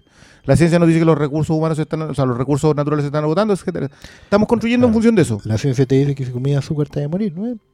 Ah, por ejemplo, Te dice cómo te vas a morir, Claro. de hecho. Pero todas ese tipo de cosas son un tema científico en que usamos lenguajes para Claro. entender, o sea, la búsqueda del futuro es una de las gracias también de la humanidad. Lo que primero intentas hacer es qué va a pasar mañana. Anticipación. Porque, porque no puedes, digamos. Claro. O sea, todo, todo lo que escape de nuestra capacidad, creamos narrativas para ello. La ciencia es una narrativa, Mm. el- la idea de anticiparse el futuro es una narrativa, Y la música. y la música es una. Entonces, Sí. Eh, tres que, todo, que todo eso pueda sacarlo de acá porque le pone atención a la ciencia, le pone atención al lenguaje y le pone atención a la música. Y más encima utiliza un lenguaje del siglo XX para construir una idea que está pensada de principio a fin desde el, desde el medio, digamos, porque no es exactamente la mitad, pero, pero este clímax que te define la película está en un punto que no es el final. Claro. Entonces, esas son las películas que tú llegas, ves, le dais 500 bajadas porque no te puedes quedar con una sola lectura. Esa, esa sola idea de, no, esto yo lo sabía. No. Olvídense de eso de una vez por todas. Ah, ya sé para dónde va esta weá. Ya sé, Ándate ¿qué- qué- entonces, ándate. po. Oh, pe- perdón, perdón. Queremos contar esta anécdota porque nos la contaron en el local. Tenemos un amigo que fue con su polola. A ver, a Rival. A ver, Arrival. Está sentado con ella. Pasa este momento culmine en que va aumentando todo y tú sabes que qué es lo El- que le pasó a ella. El momento de yo sé por qué mi, mi esposo me dejó. po. Exactamente. Y cuando dice eso, eh, antes de decirlo, él va y mira a su polola y le dice, ah, ya caché esta cuestión". Y la mira, lo mira y le dice, ándate entonces. Ah, huevonao. Y te juro que no. Yo, yo, de- yo siempre he dicho que el, el síndrome Scooby-Doo no te puede echar a perder. O sea, el misterio no puede ser el final de una historia. Y no, me- puede, no puede serlo, pero, pero te juro que fue así como que no podía creerlo, me lo acaban de, de definir perfectamente. La próxima vez, amigos, en que ustedes piensen que adivinaron la historia y por lo tanto el final, párense Váyanse. y váyanse del cine. Paren la película. Yo, yo vi gente que se paró y se fue. De No, debería haberlo hecho, por Así respeto a sí mismo. Yo miré y dije, ¿qué les pasa? ¿Cuál es su problema? Em, oye, ya pregunta, así que Ya, démosle. ¿Cuánto llevamos?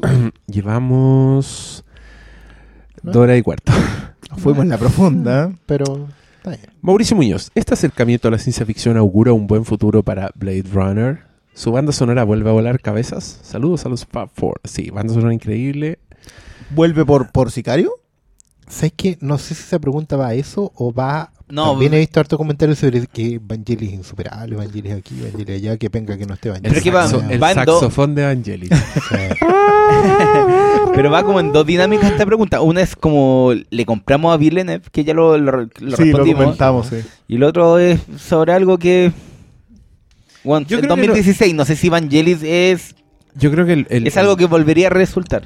Yo creo que no, yo creo que está preguntando por Arrival, si la banda sonora vuelve a volar cabeza. así Puede ser por diciendo que Sicario. la- sí, Es que diciendo, puede ser que, por Sicario. diciendo que antes voló cabeza. Sí, pero Em, estaba muy buena. Sí, claro, está bueno. Yo no sé si augura un buen futuro para Blade Runner porque es Blade Runner. Está Partimos- complicado. partimos- Busquen, busquen el capítulo Sí, de sí. Blade Runner al respecto. Hay Está aquí mucho en el, está en el Mira, si los weones le siguen con la weá de que Deckard era un replicante, no. Ahí uno. Pero bueno, ¿Para ti ese- Deckard no es un pero- replicante? No, pero para, para. ¿No? No, pero para, pero es que ese... Mira, hay un error en hacer Blade Runner 2. Un error que nace desde Ridley Scott.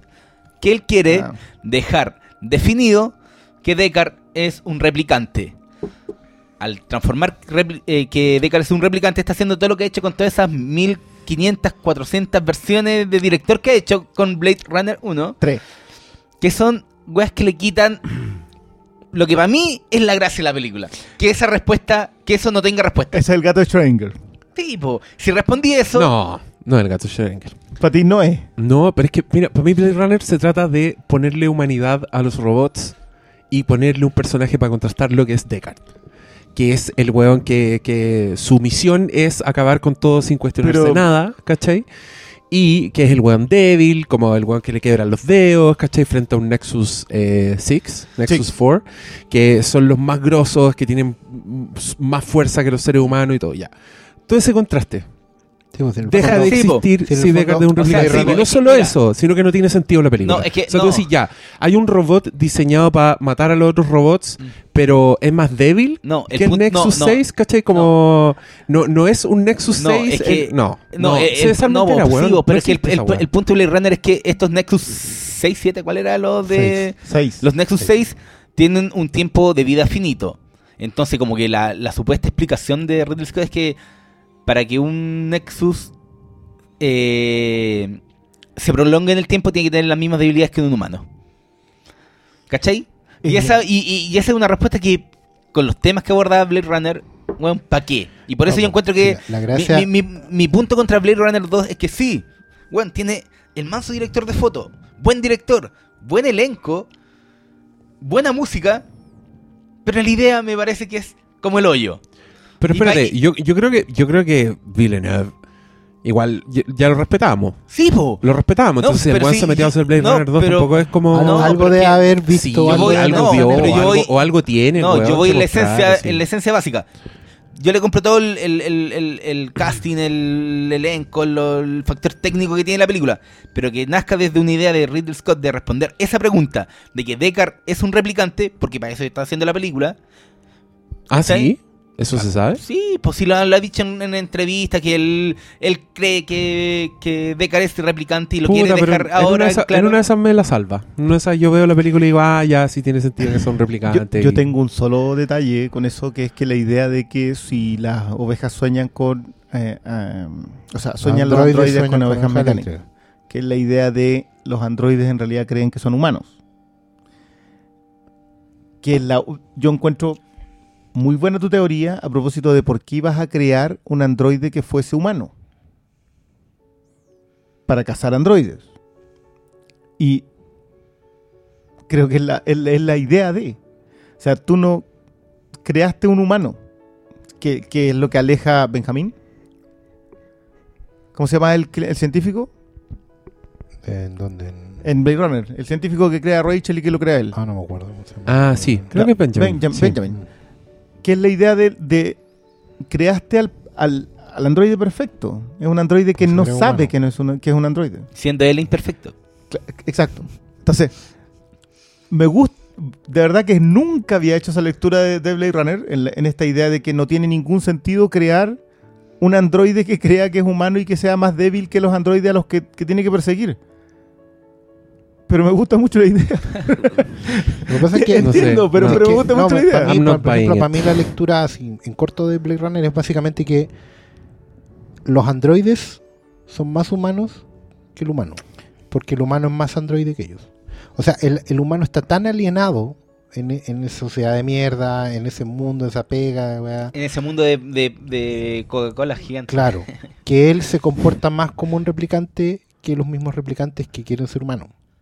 Y, y que Y, saben ahí- que van a y hacer. esa es en el fondo la, la, la base de la pregunta Es es, que- por qué si Es los que esa, androides esa- es la más gracia. O sea, Sí, yo, yo vuelvo a insistir con lo del tema del gato Schrödinger. Para mí, la gran Sí. gracia de Blade Runner es no es saber. justamente eso. Es Es esa no duda, ese dilema, esa discusión. y quién claro. es, y, y- y de hecho en el, en el cuento también está un poco así. Sí, pero como que en la película ya, si Pero tenía un diálogo en donde un androide sabe que va a ser un recuerdo como una lágrima en la lluvia, ¿para quién está ahí el Él, resto? pero- Sí, po, él. Claro. Pero, Pero es, no- es un nivel de conciencia superior, Pero, po, pero, weón. Mira, pero yo- en el fondo las mismas que no es, que- android- un nivel de conciencia que que no es android. yo creo que estamos de acuerdo en una cosa. Le compramos más a Villeneuve que a Ridley, A Ridley Scott, completamente.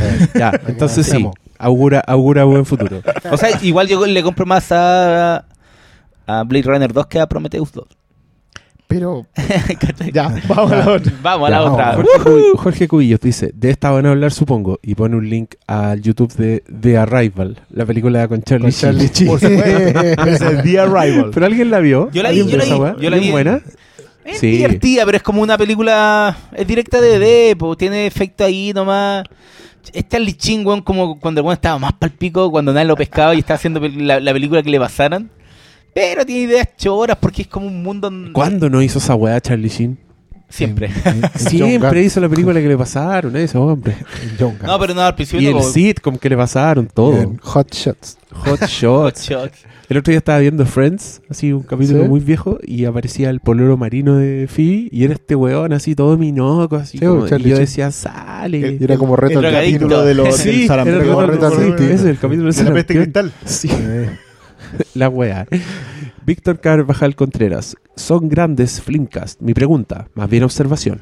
Hay obvias comparativas con 2001 Interstellar, pero mientras veía esta película me acordé en momentos de Misión a Marte de Oye, Brian de esa Palma. pregunta, no. Hay escenas bien parecidas. ¿Cuáles?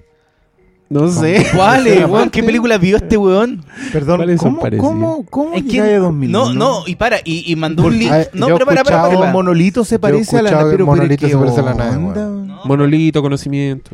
No sé. Extraterrestres Sí, no, que no nos invaden. no, quizás con el conocimiento. La diferencia entre fantasía y ciencia ficción. No y, no, y la intervención del, del ser del, de un poder superior para que el ser humano avance hacia la siguiente. eh, eh, no, sí, por ahí va relacionado. Pero, Pero- él, él mandó una escena del final de Misión a Marte que es Donde cuando, explican todo. cuando explican todo, la evolución desde el planeta Marte a cómo llega una nave y, y empiezan las, las células de ADN y a... ¿Te acuerdas de esa escena que iban como saliendo unos lagartos del agua? Mi- Y- y yo no sé en Perdón, estamos hablando de la de De Palma. De Brian De Palma. Misión a ninguna parte. Esa, po. No, po, y manda esa escena y digo, weón, ¿en qué parte está esa narrativa? Yo no entendí esa pregunta. Ya, ¿Cómo es se llama? el- Es como la cuestión Bueno, de los ingenieros. Víctor, Víctor Víctor. Carvajal, No. lamento que se hayan cagado No arriba de tu pregunta. Sí. Yo No, quería no ser más buena onda, pero... Marcos Olmos Tagle, sensaciones y tiempo. ¿Qué sensaciones sintieron al ver la película? Pff, nos pusimos hasta a llorar hablando de esa. Claro. Me gustó mucho cómo puede transmitir emociones. ¿Y qué opinan del manejo del tiempo en ella? Lo encontré muy natural y fluida, imaginería del estilo Doc Manhattan. Mira, Muy bien. ¿Viste? Lo explicó todo. conocimiento ahí. ¿Viste? Si nuestro público no, no es cualquiera. No, volea a Alan Moore. Gonzalo Verdugo, pregunta para Fílmico. O para el que pueda hacer el comparativo. Ah, ya, no, yo me iba a parar, gracias, yo me iba a parar y me iba a ir. Respecto al trabajo de Johan Johansson Johan en Johansson. Sicario y Arrival, ¿cuál prefieres? El de Arrival es un excelente OST, pero personalmente el de Sicario me huele el cráneo. Un abrazo a los cuatro. Es que el de Sicario tiene el tema del puente. El tema del puente yo creo que uno de los, de los temas así, pero es para celebrarlo aparte. Yo creo que es uno de mis tracks favoritos del 2015. Ya, pero tú eres la enciclopedia. ¿En qué ha trabajado Johans? A ver, Johansen antes, por raro que parezca, no es el colaborador habitual de... Esta es la tercera recién con Villeneuve. Ya, pues Villeneuve tiene cinco, o sea, No, más no, del no, 50%. usted ha visto cinco. Eh, yo creo que va bien, en- va bien, en- va bien. O sea, las grandes colaboraciones empiezan a nacer cuando este tipo de cosas, de este tipo de recursos se dan. O sea, quiero que me hagáis esta la música de los alienígenas y colaboran para eso, mientras la otra música ya la tiene solucionada. Claro. Eh, pero yo voy a concordar con el caballero que para mí Sicario también fue un escopetazo, pero. Pero ahora, los oídos. ahora Qué podemos, bonito, ahora qué podemos bonito. decir que igual Sicario había espacio para hacer escopetazo y en Arrival no. Yo, yo creo que en Arrival Porque también lo está. O sea, para mí los temas de los heptápodos también son muy buenos. Y son Y- y- escalofriantes, sí, loco. sí, como que te transmiten la escena, la entrada en la Son muy niebla. marcianas. claro, la entrada en la niebla, que es la primera vez que aparece la nave, Sí. Bueno, esa es una de las escenas que a mí me dejó marcando ocupado. extraordinaria. y, y la música entra muy bien. Pero sí, claro, cuando tenéis lo de Richter al lado, en otro tono, Sí. con otro valor emotivo, creo que sufre un poco Johansen. Pero digamos que se complementan bastante bien porque ya este año tuvimos otro, otra colaboración en una película que se llama Batman vs. Superman, en donde dos compositores trabajaron. Ya, pero es que acá no trabajan juntos, ese es el tema. Sí, o sea, pero digo, ahí, ahí hicieron cada uno la pega por su parte. ¿O no? No, pero es que acá, acá Richter, lo, de la, Pero lo de Blue Notebooks es mucho más antiguo. Pero- pero yo Sí, encuentro pero que es, música que ya estaba hecha. Sí, pero yo Sí. encuentro que ese- igual el que vino después igual... Yo Ah, igual, ah, yo igual creo que tengo el tema de Wonder Woman que nos, todavía no sé a quién atribu- atribuírselo dentro de mis tracks favoritos del año. Ah, sí. Sí, me va- me va a bueno. costar Yo- hacer esa lista, tengo- pero está- No, yo lo tengo de, de Rington. Está- es maravilloso. Pero ¿Qué tenéis de Rington? Yo tengo El de Wonder Woman. El ah, el weón contesta, Sí, yo ando La- contesta la- el teléfono con la mano en la cintura.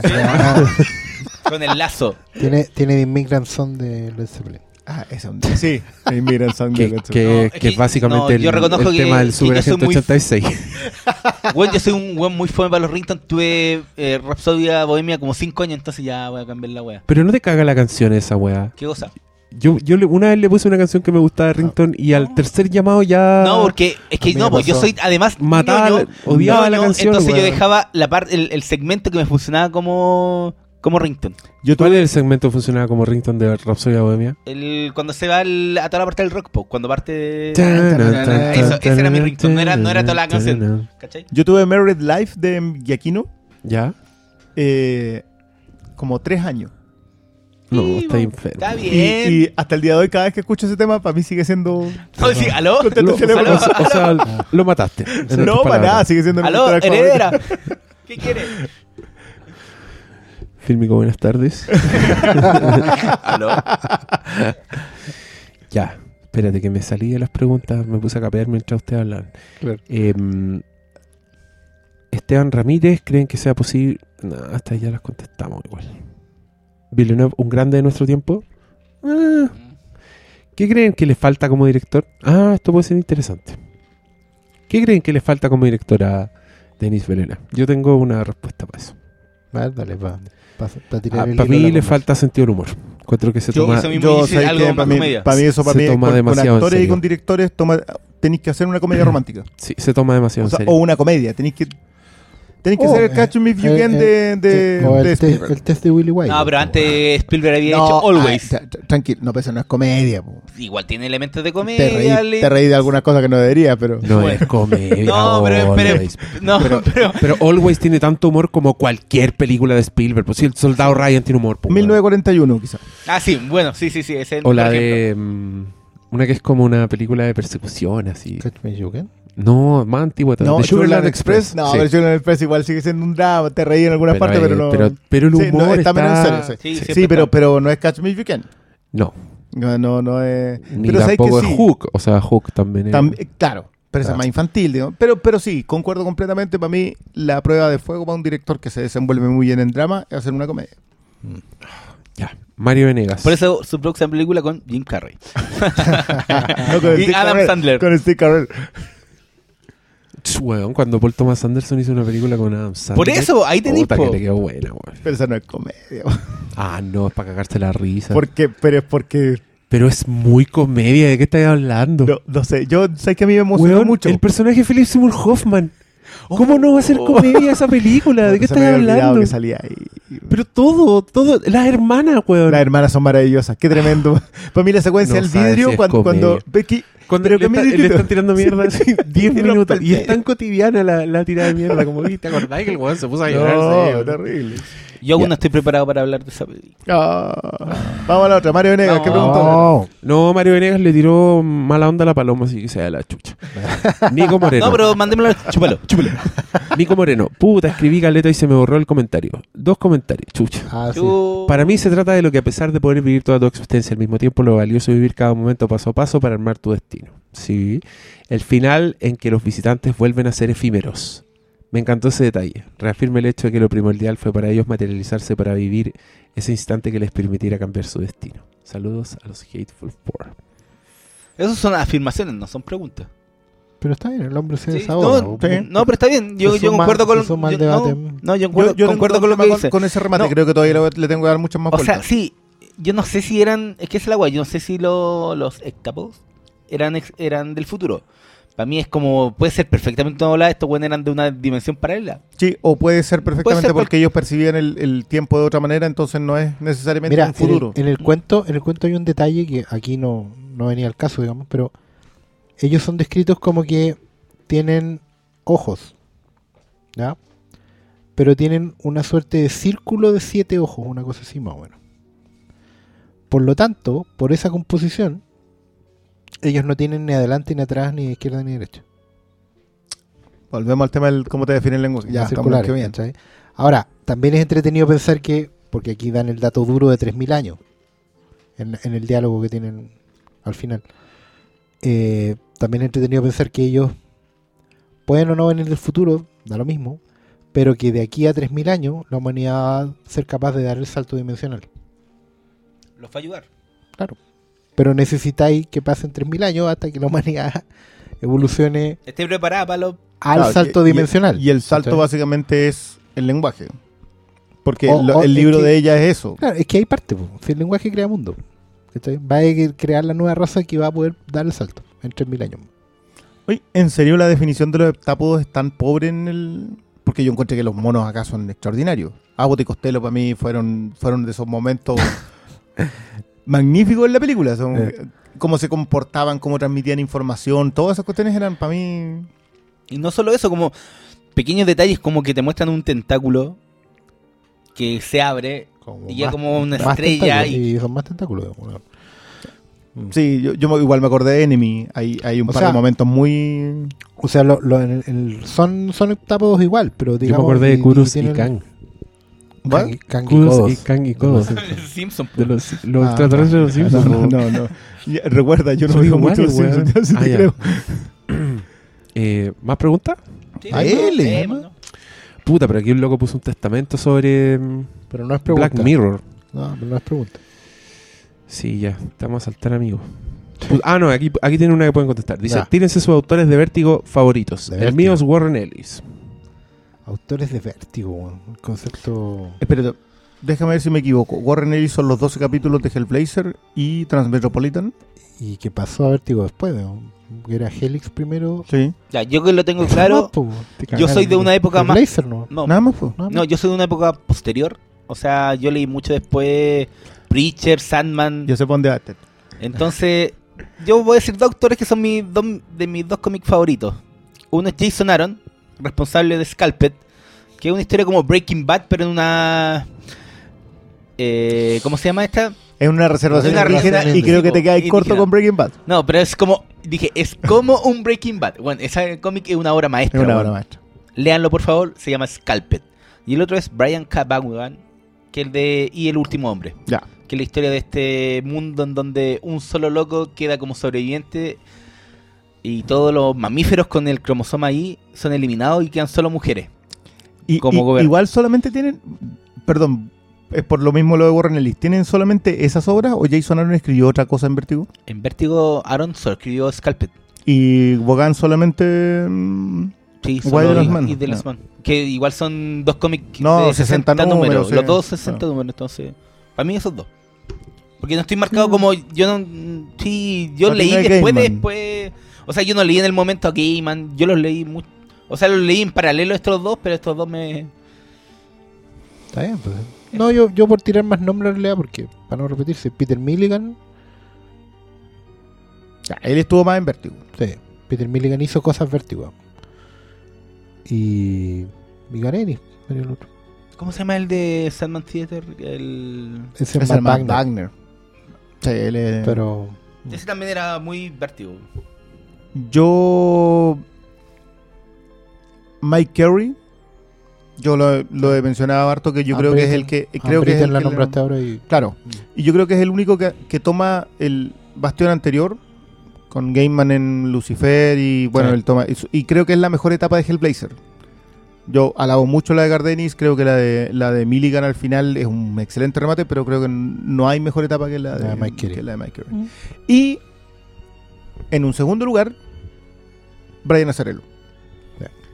100 balas Ah, sí, es una maravilla y su etapa en Hellblazer a pesar de ser tan gringa y tan cuasi Garenis así como ultra explosiva igual me funciona la secuencia de la cárcel aparte que lo dibuja Richard Corben Sí. que, que gracias cualquier cosa que dibuja Richard Corben.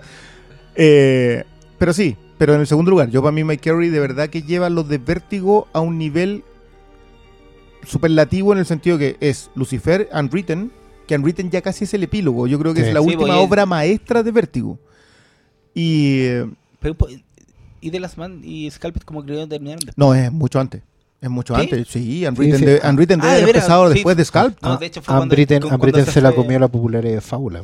Sí, Sí. Ah, fábula. Lo, Sí. lo, lo opacó en mala. eso Qué bueno que nadie nombró a Grant Morrison para no repetirnos siempre con los no mismos. Pero es que Morrison en Vértigo.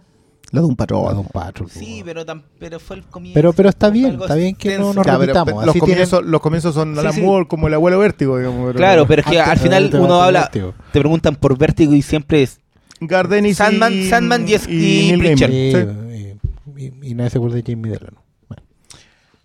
Pero tienen hartos autores entretenidos Sí, para googlear y todo. lo. Lean Scalped, Scalped, weón. A ver, Y se viene la Eh, serie, igual que The Last Man. Luis Gonzalo Morales dice felicitaciones por las críticas, comentarios, etcétera. Eh, ¿Es que la protagonista sea una lingüista le da un prisma nuevo al encuentro con los extraterrestres o es solamente otra forma más de enfrentar el tema de encuentro con los alienígenas? Le da todo. Es la clave. La Eso- clave. con eso Ya quedamos. definimos Es la el clave. Si la, la, la película es el lenguaje es El un arma y es una herramienta. El lenguaje crea mundo. el lenguaje es si es el lenguaje punto es- si el lenguaje no nos hay hace. nada antes que el lenguaje. Nada. Cristian Torres, todavía no termino de escuchar el anterior y ya están grabando. Cabros, se pasan. es que el anterior igual estaba hardcore Trabajamos para usted. Pero estos están ahí.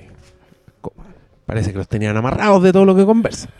Alberto Oces, ayer discutíamos en un bar. Ay, aquí. ¿Por qué película es más conocida de Amy Adams? Mira, andan en el bar y están hablando puras weas igual.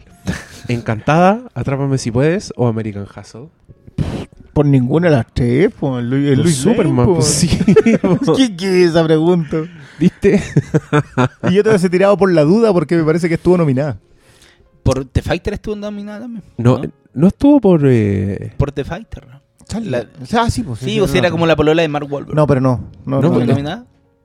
¿No estuvo nominada por el. por The Master? A secundaria. Es que ahí estaban los tres nominados. Sí. Sí, así que sí. Ah, Ya. The Master. No, si lo hacemos que No, le, le- No, esa weá de eh, Una noche en el Museo 2. No, Los- creo los que Catch Me Muppets. If You Can, ojo, que es como su. Es su debut cinematográfico así como grande. ¿Qué cosa? Catch Me If You Can. Ah, si, no, sí, es, si pues. no es la primera, es Pero, como- su- Encantadora. pero el protagónico fue Oh, era, encantado. era encantadora en esa película. Hugo Sí, Aguilera. yo fui a ver Con- con encantada su- al cine. ¿eh? Yo tengo que. Cargo No, con eso no. por el resto de mi vida. Me acordé no, Damas. no había heredera en esa época No, a la que echarle la por culpa. último. Ya, Hugo Aguilera. Puta la weá, recién terminé el de Guillermo del Toro. Chucha, que estoy atrasado. amigo, amigo, que sea la el día. fila. Oye, guapo, si nosotros tenemos tiempo para grabar, vos tenés tiempo para escuchar. Una pregunta, nada que ver. ¿Empezaron a sentir el hype con Rogue One? Ah, no, yo no quería ver ni una wea de Rogue One. De hecho, cuando fui a Doctor Strange, pusieron un tráiler que no había visto y te apenas caché que era Star Wars, me tapé los ojos y empecé a hacer la la la la. la. Oh, el weón apestoso. Empezaste la, la, Perdón, la, le pido disculpas a la gente la. de mi alrededor que se, si, si alguien se dio cuenta, pero traté de hacer la piola. Yo Eh, debo reconocer que tengo pocas expectativas con la película, pero es porque encuentro que es difícil hacer un spin-off en, donde- en do- en donde sabéis cómo va a, va a terminar el cuento. O sea, yo sé Bueno, que... como no aprendiste nada de... No, sí, sí, sí, sí. No puedo creer Sí. que hayáis rematado. No, hayáis pero rematado. para, a esto voy, a esto voy, a esto voy. No, para, pero si no, Igual que en ese YouTube. No, uno sabe a lo que va y de la mano también hay un cierto afán de meter la mano al bolsillo de parte del estudio porque saben que van a la segura y no sé qué tantos riesgos van a tomar con esta película. Ese es mi punto con Rock One y me pasó también con, con el spin-off ahora de Harry Potter, con todas esas weas que se van a la segura solo porque saben que van a ser un éxito. Ese es mi problema con Rock One. ¿Qué es lo que va a proponer en ese, en ese No, entorno? no, le que- tenemos un nombre a esa cuestión en este, en este podcast. Sentido común. Paulo César Gallardo. Yo la encontré un poco lenta, está hablando de Rival, pero al final quedé marcando ocupado. Me dejó pensando el tema de recibir el tiempo de otra manera que no sea lineal, me voló la cabeza. Finalmente la vería de nuevo, sin duda. La encontraron un poco lenta, yo para nada. Así aprecié, encontré que tiene una síntesis narrativa que yo no le había visto a Villeneuve. Así como al hueso. Así Como- como Encontré que no le sobraba nada a la wea.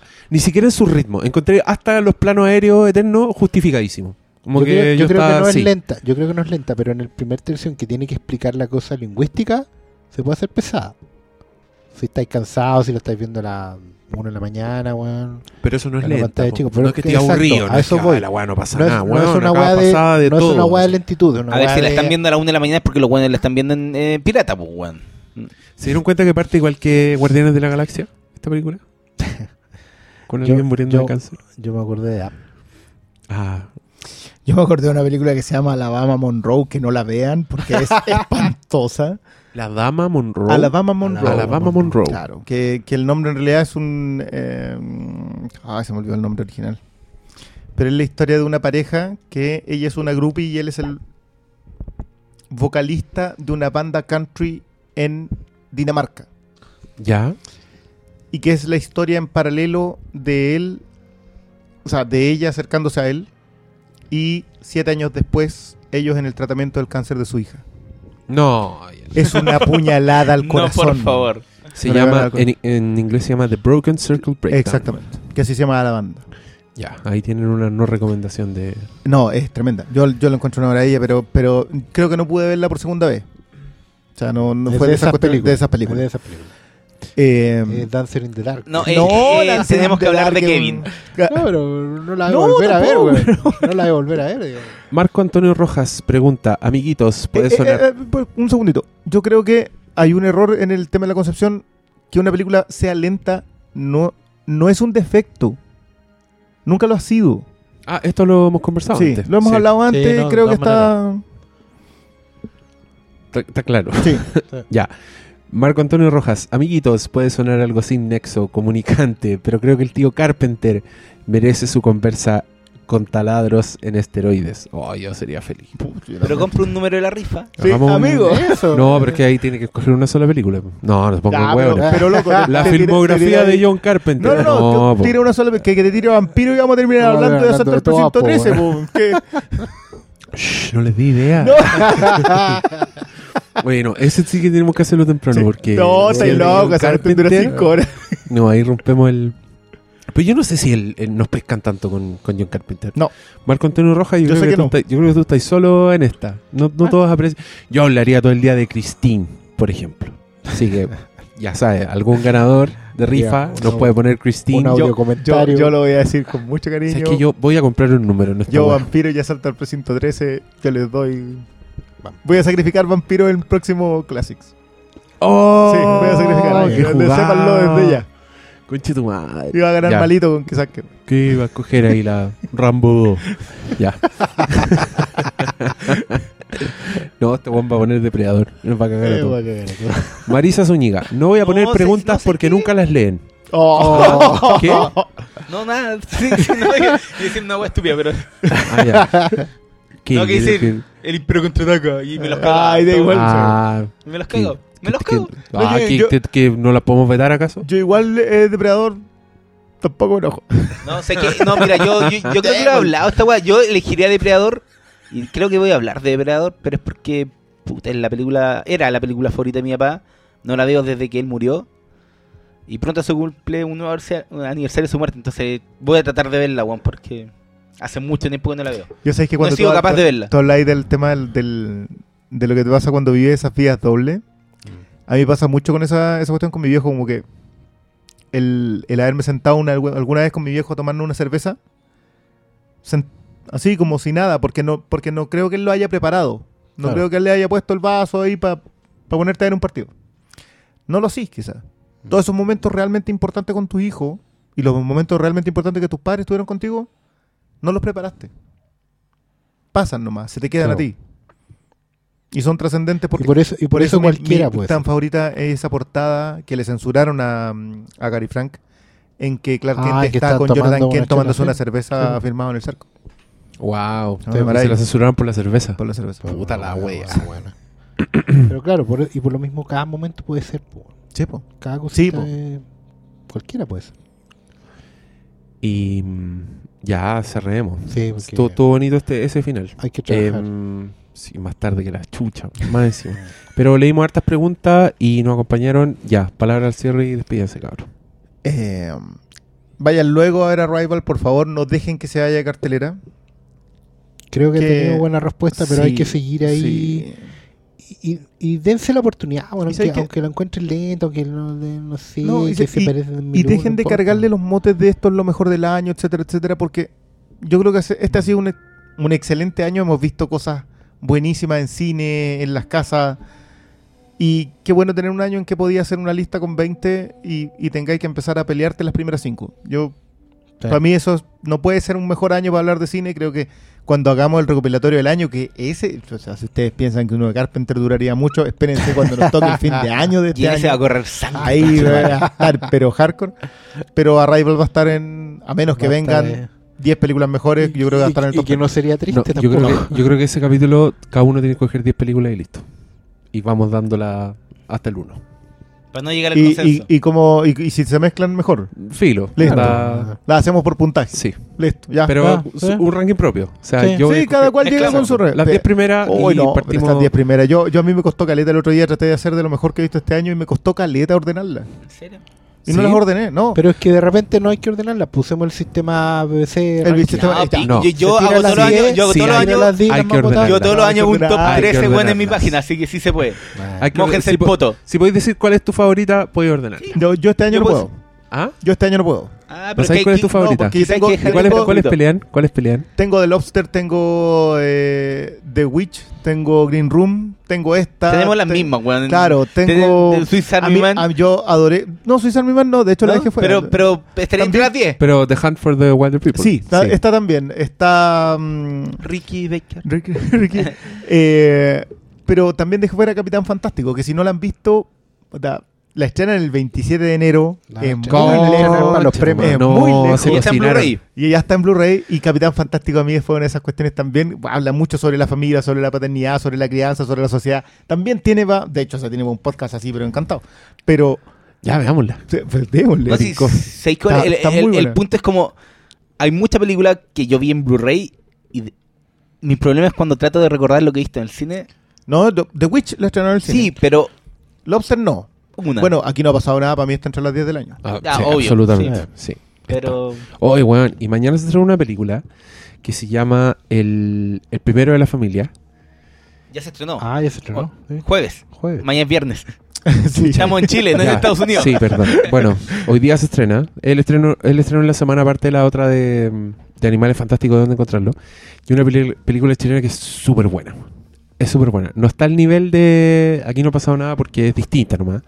Pero esta weá trata, trata de mostrarte como unos dramas bien, bien particulares. Como que no te hace el, la radiografía de la que Esta- hablamos con la Esta es la weá. premisa que, que financia la Fundación Sol, ¿no?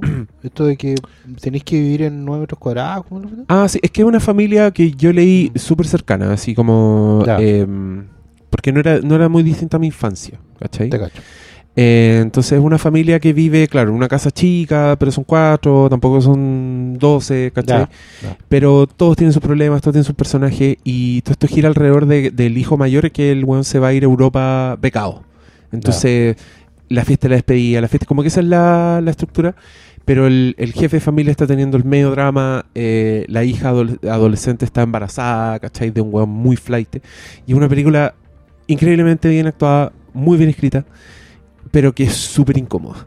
Así, cuesta verla. Ya. No porque, no porque pasen weas muy heavy, sino que por lo cercano que es la wea y por lo real que es todo. Onda, es, una, es una película donde básicamente tú revivís la peor discusión de tu familia que, que sepultaste en tu memoria, entonces te pones incómodo, lo pasáis mal.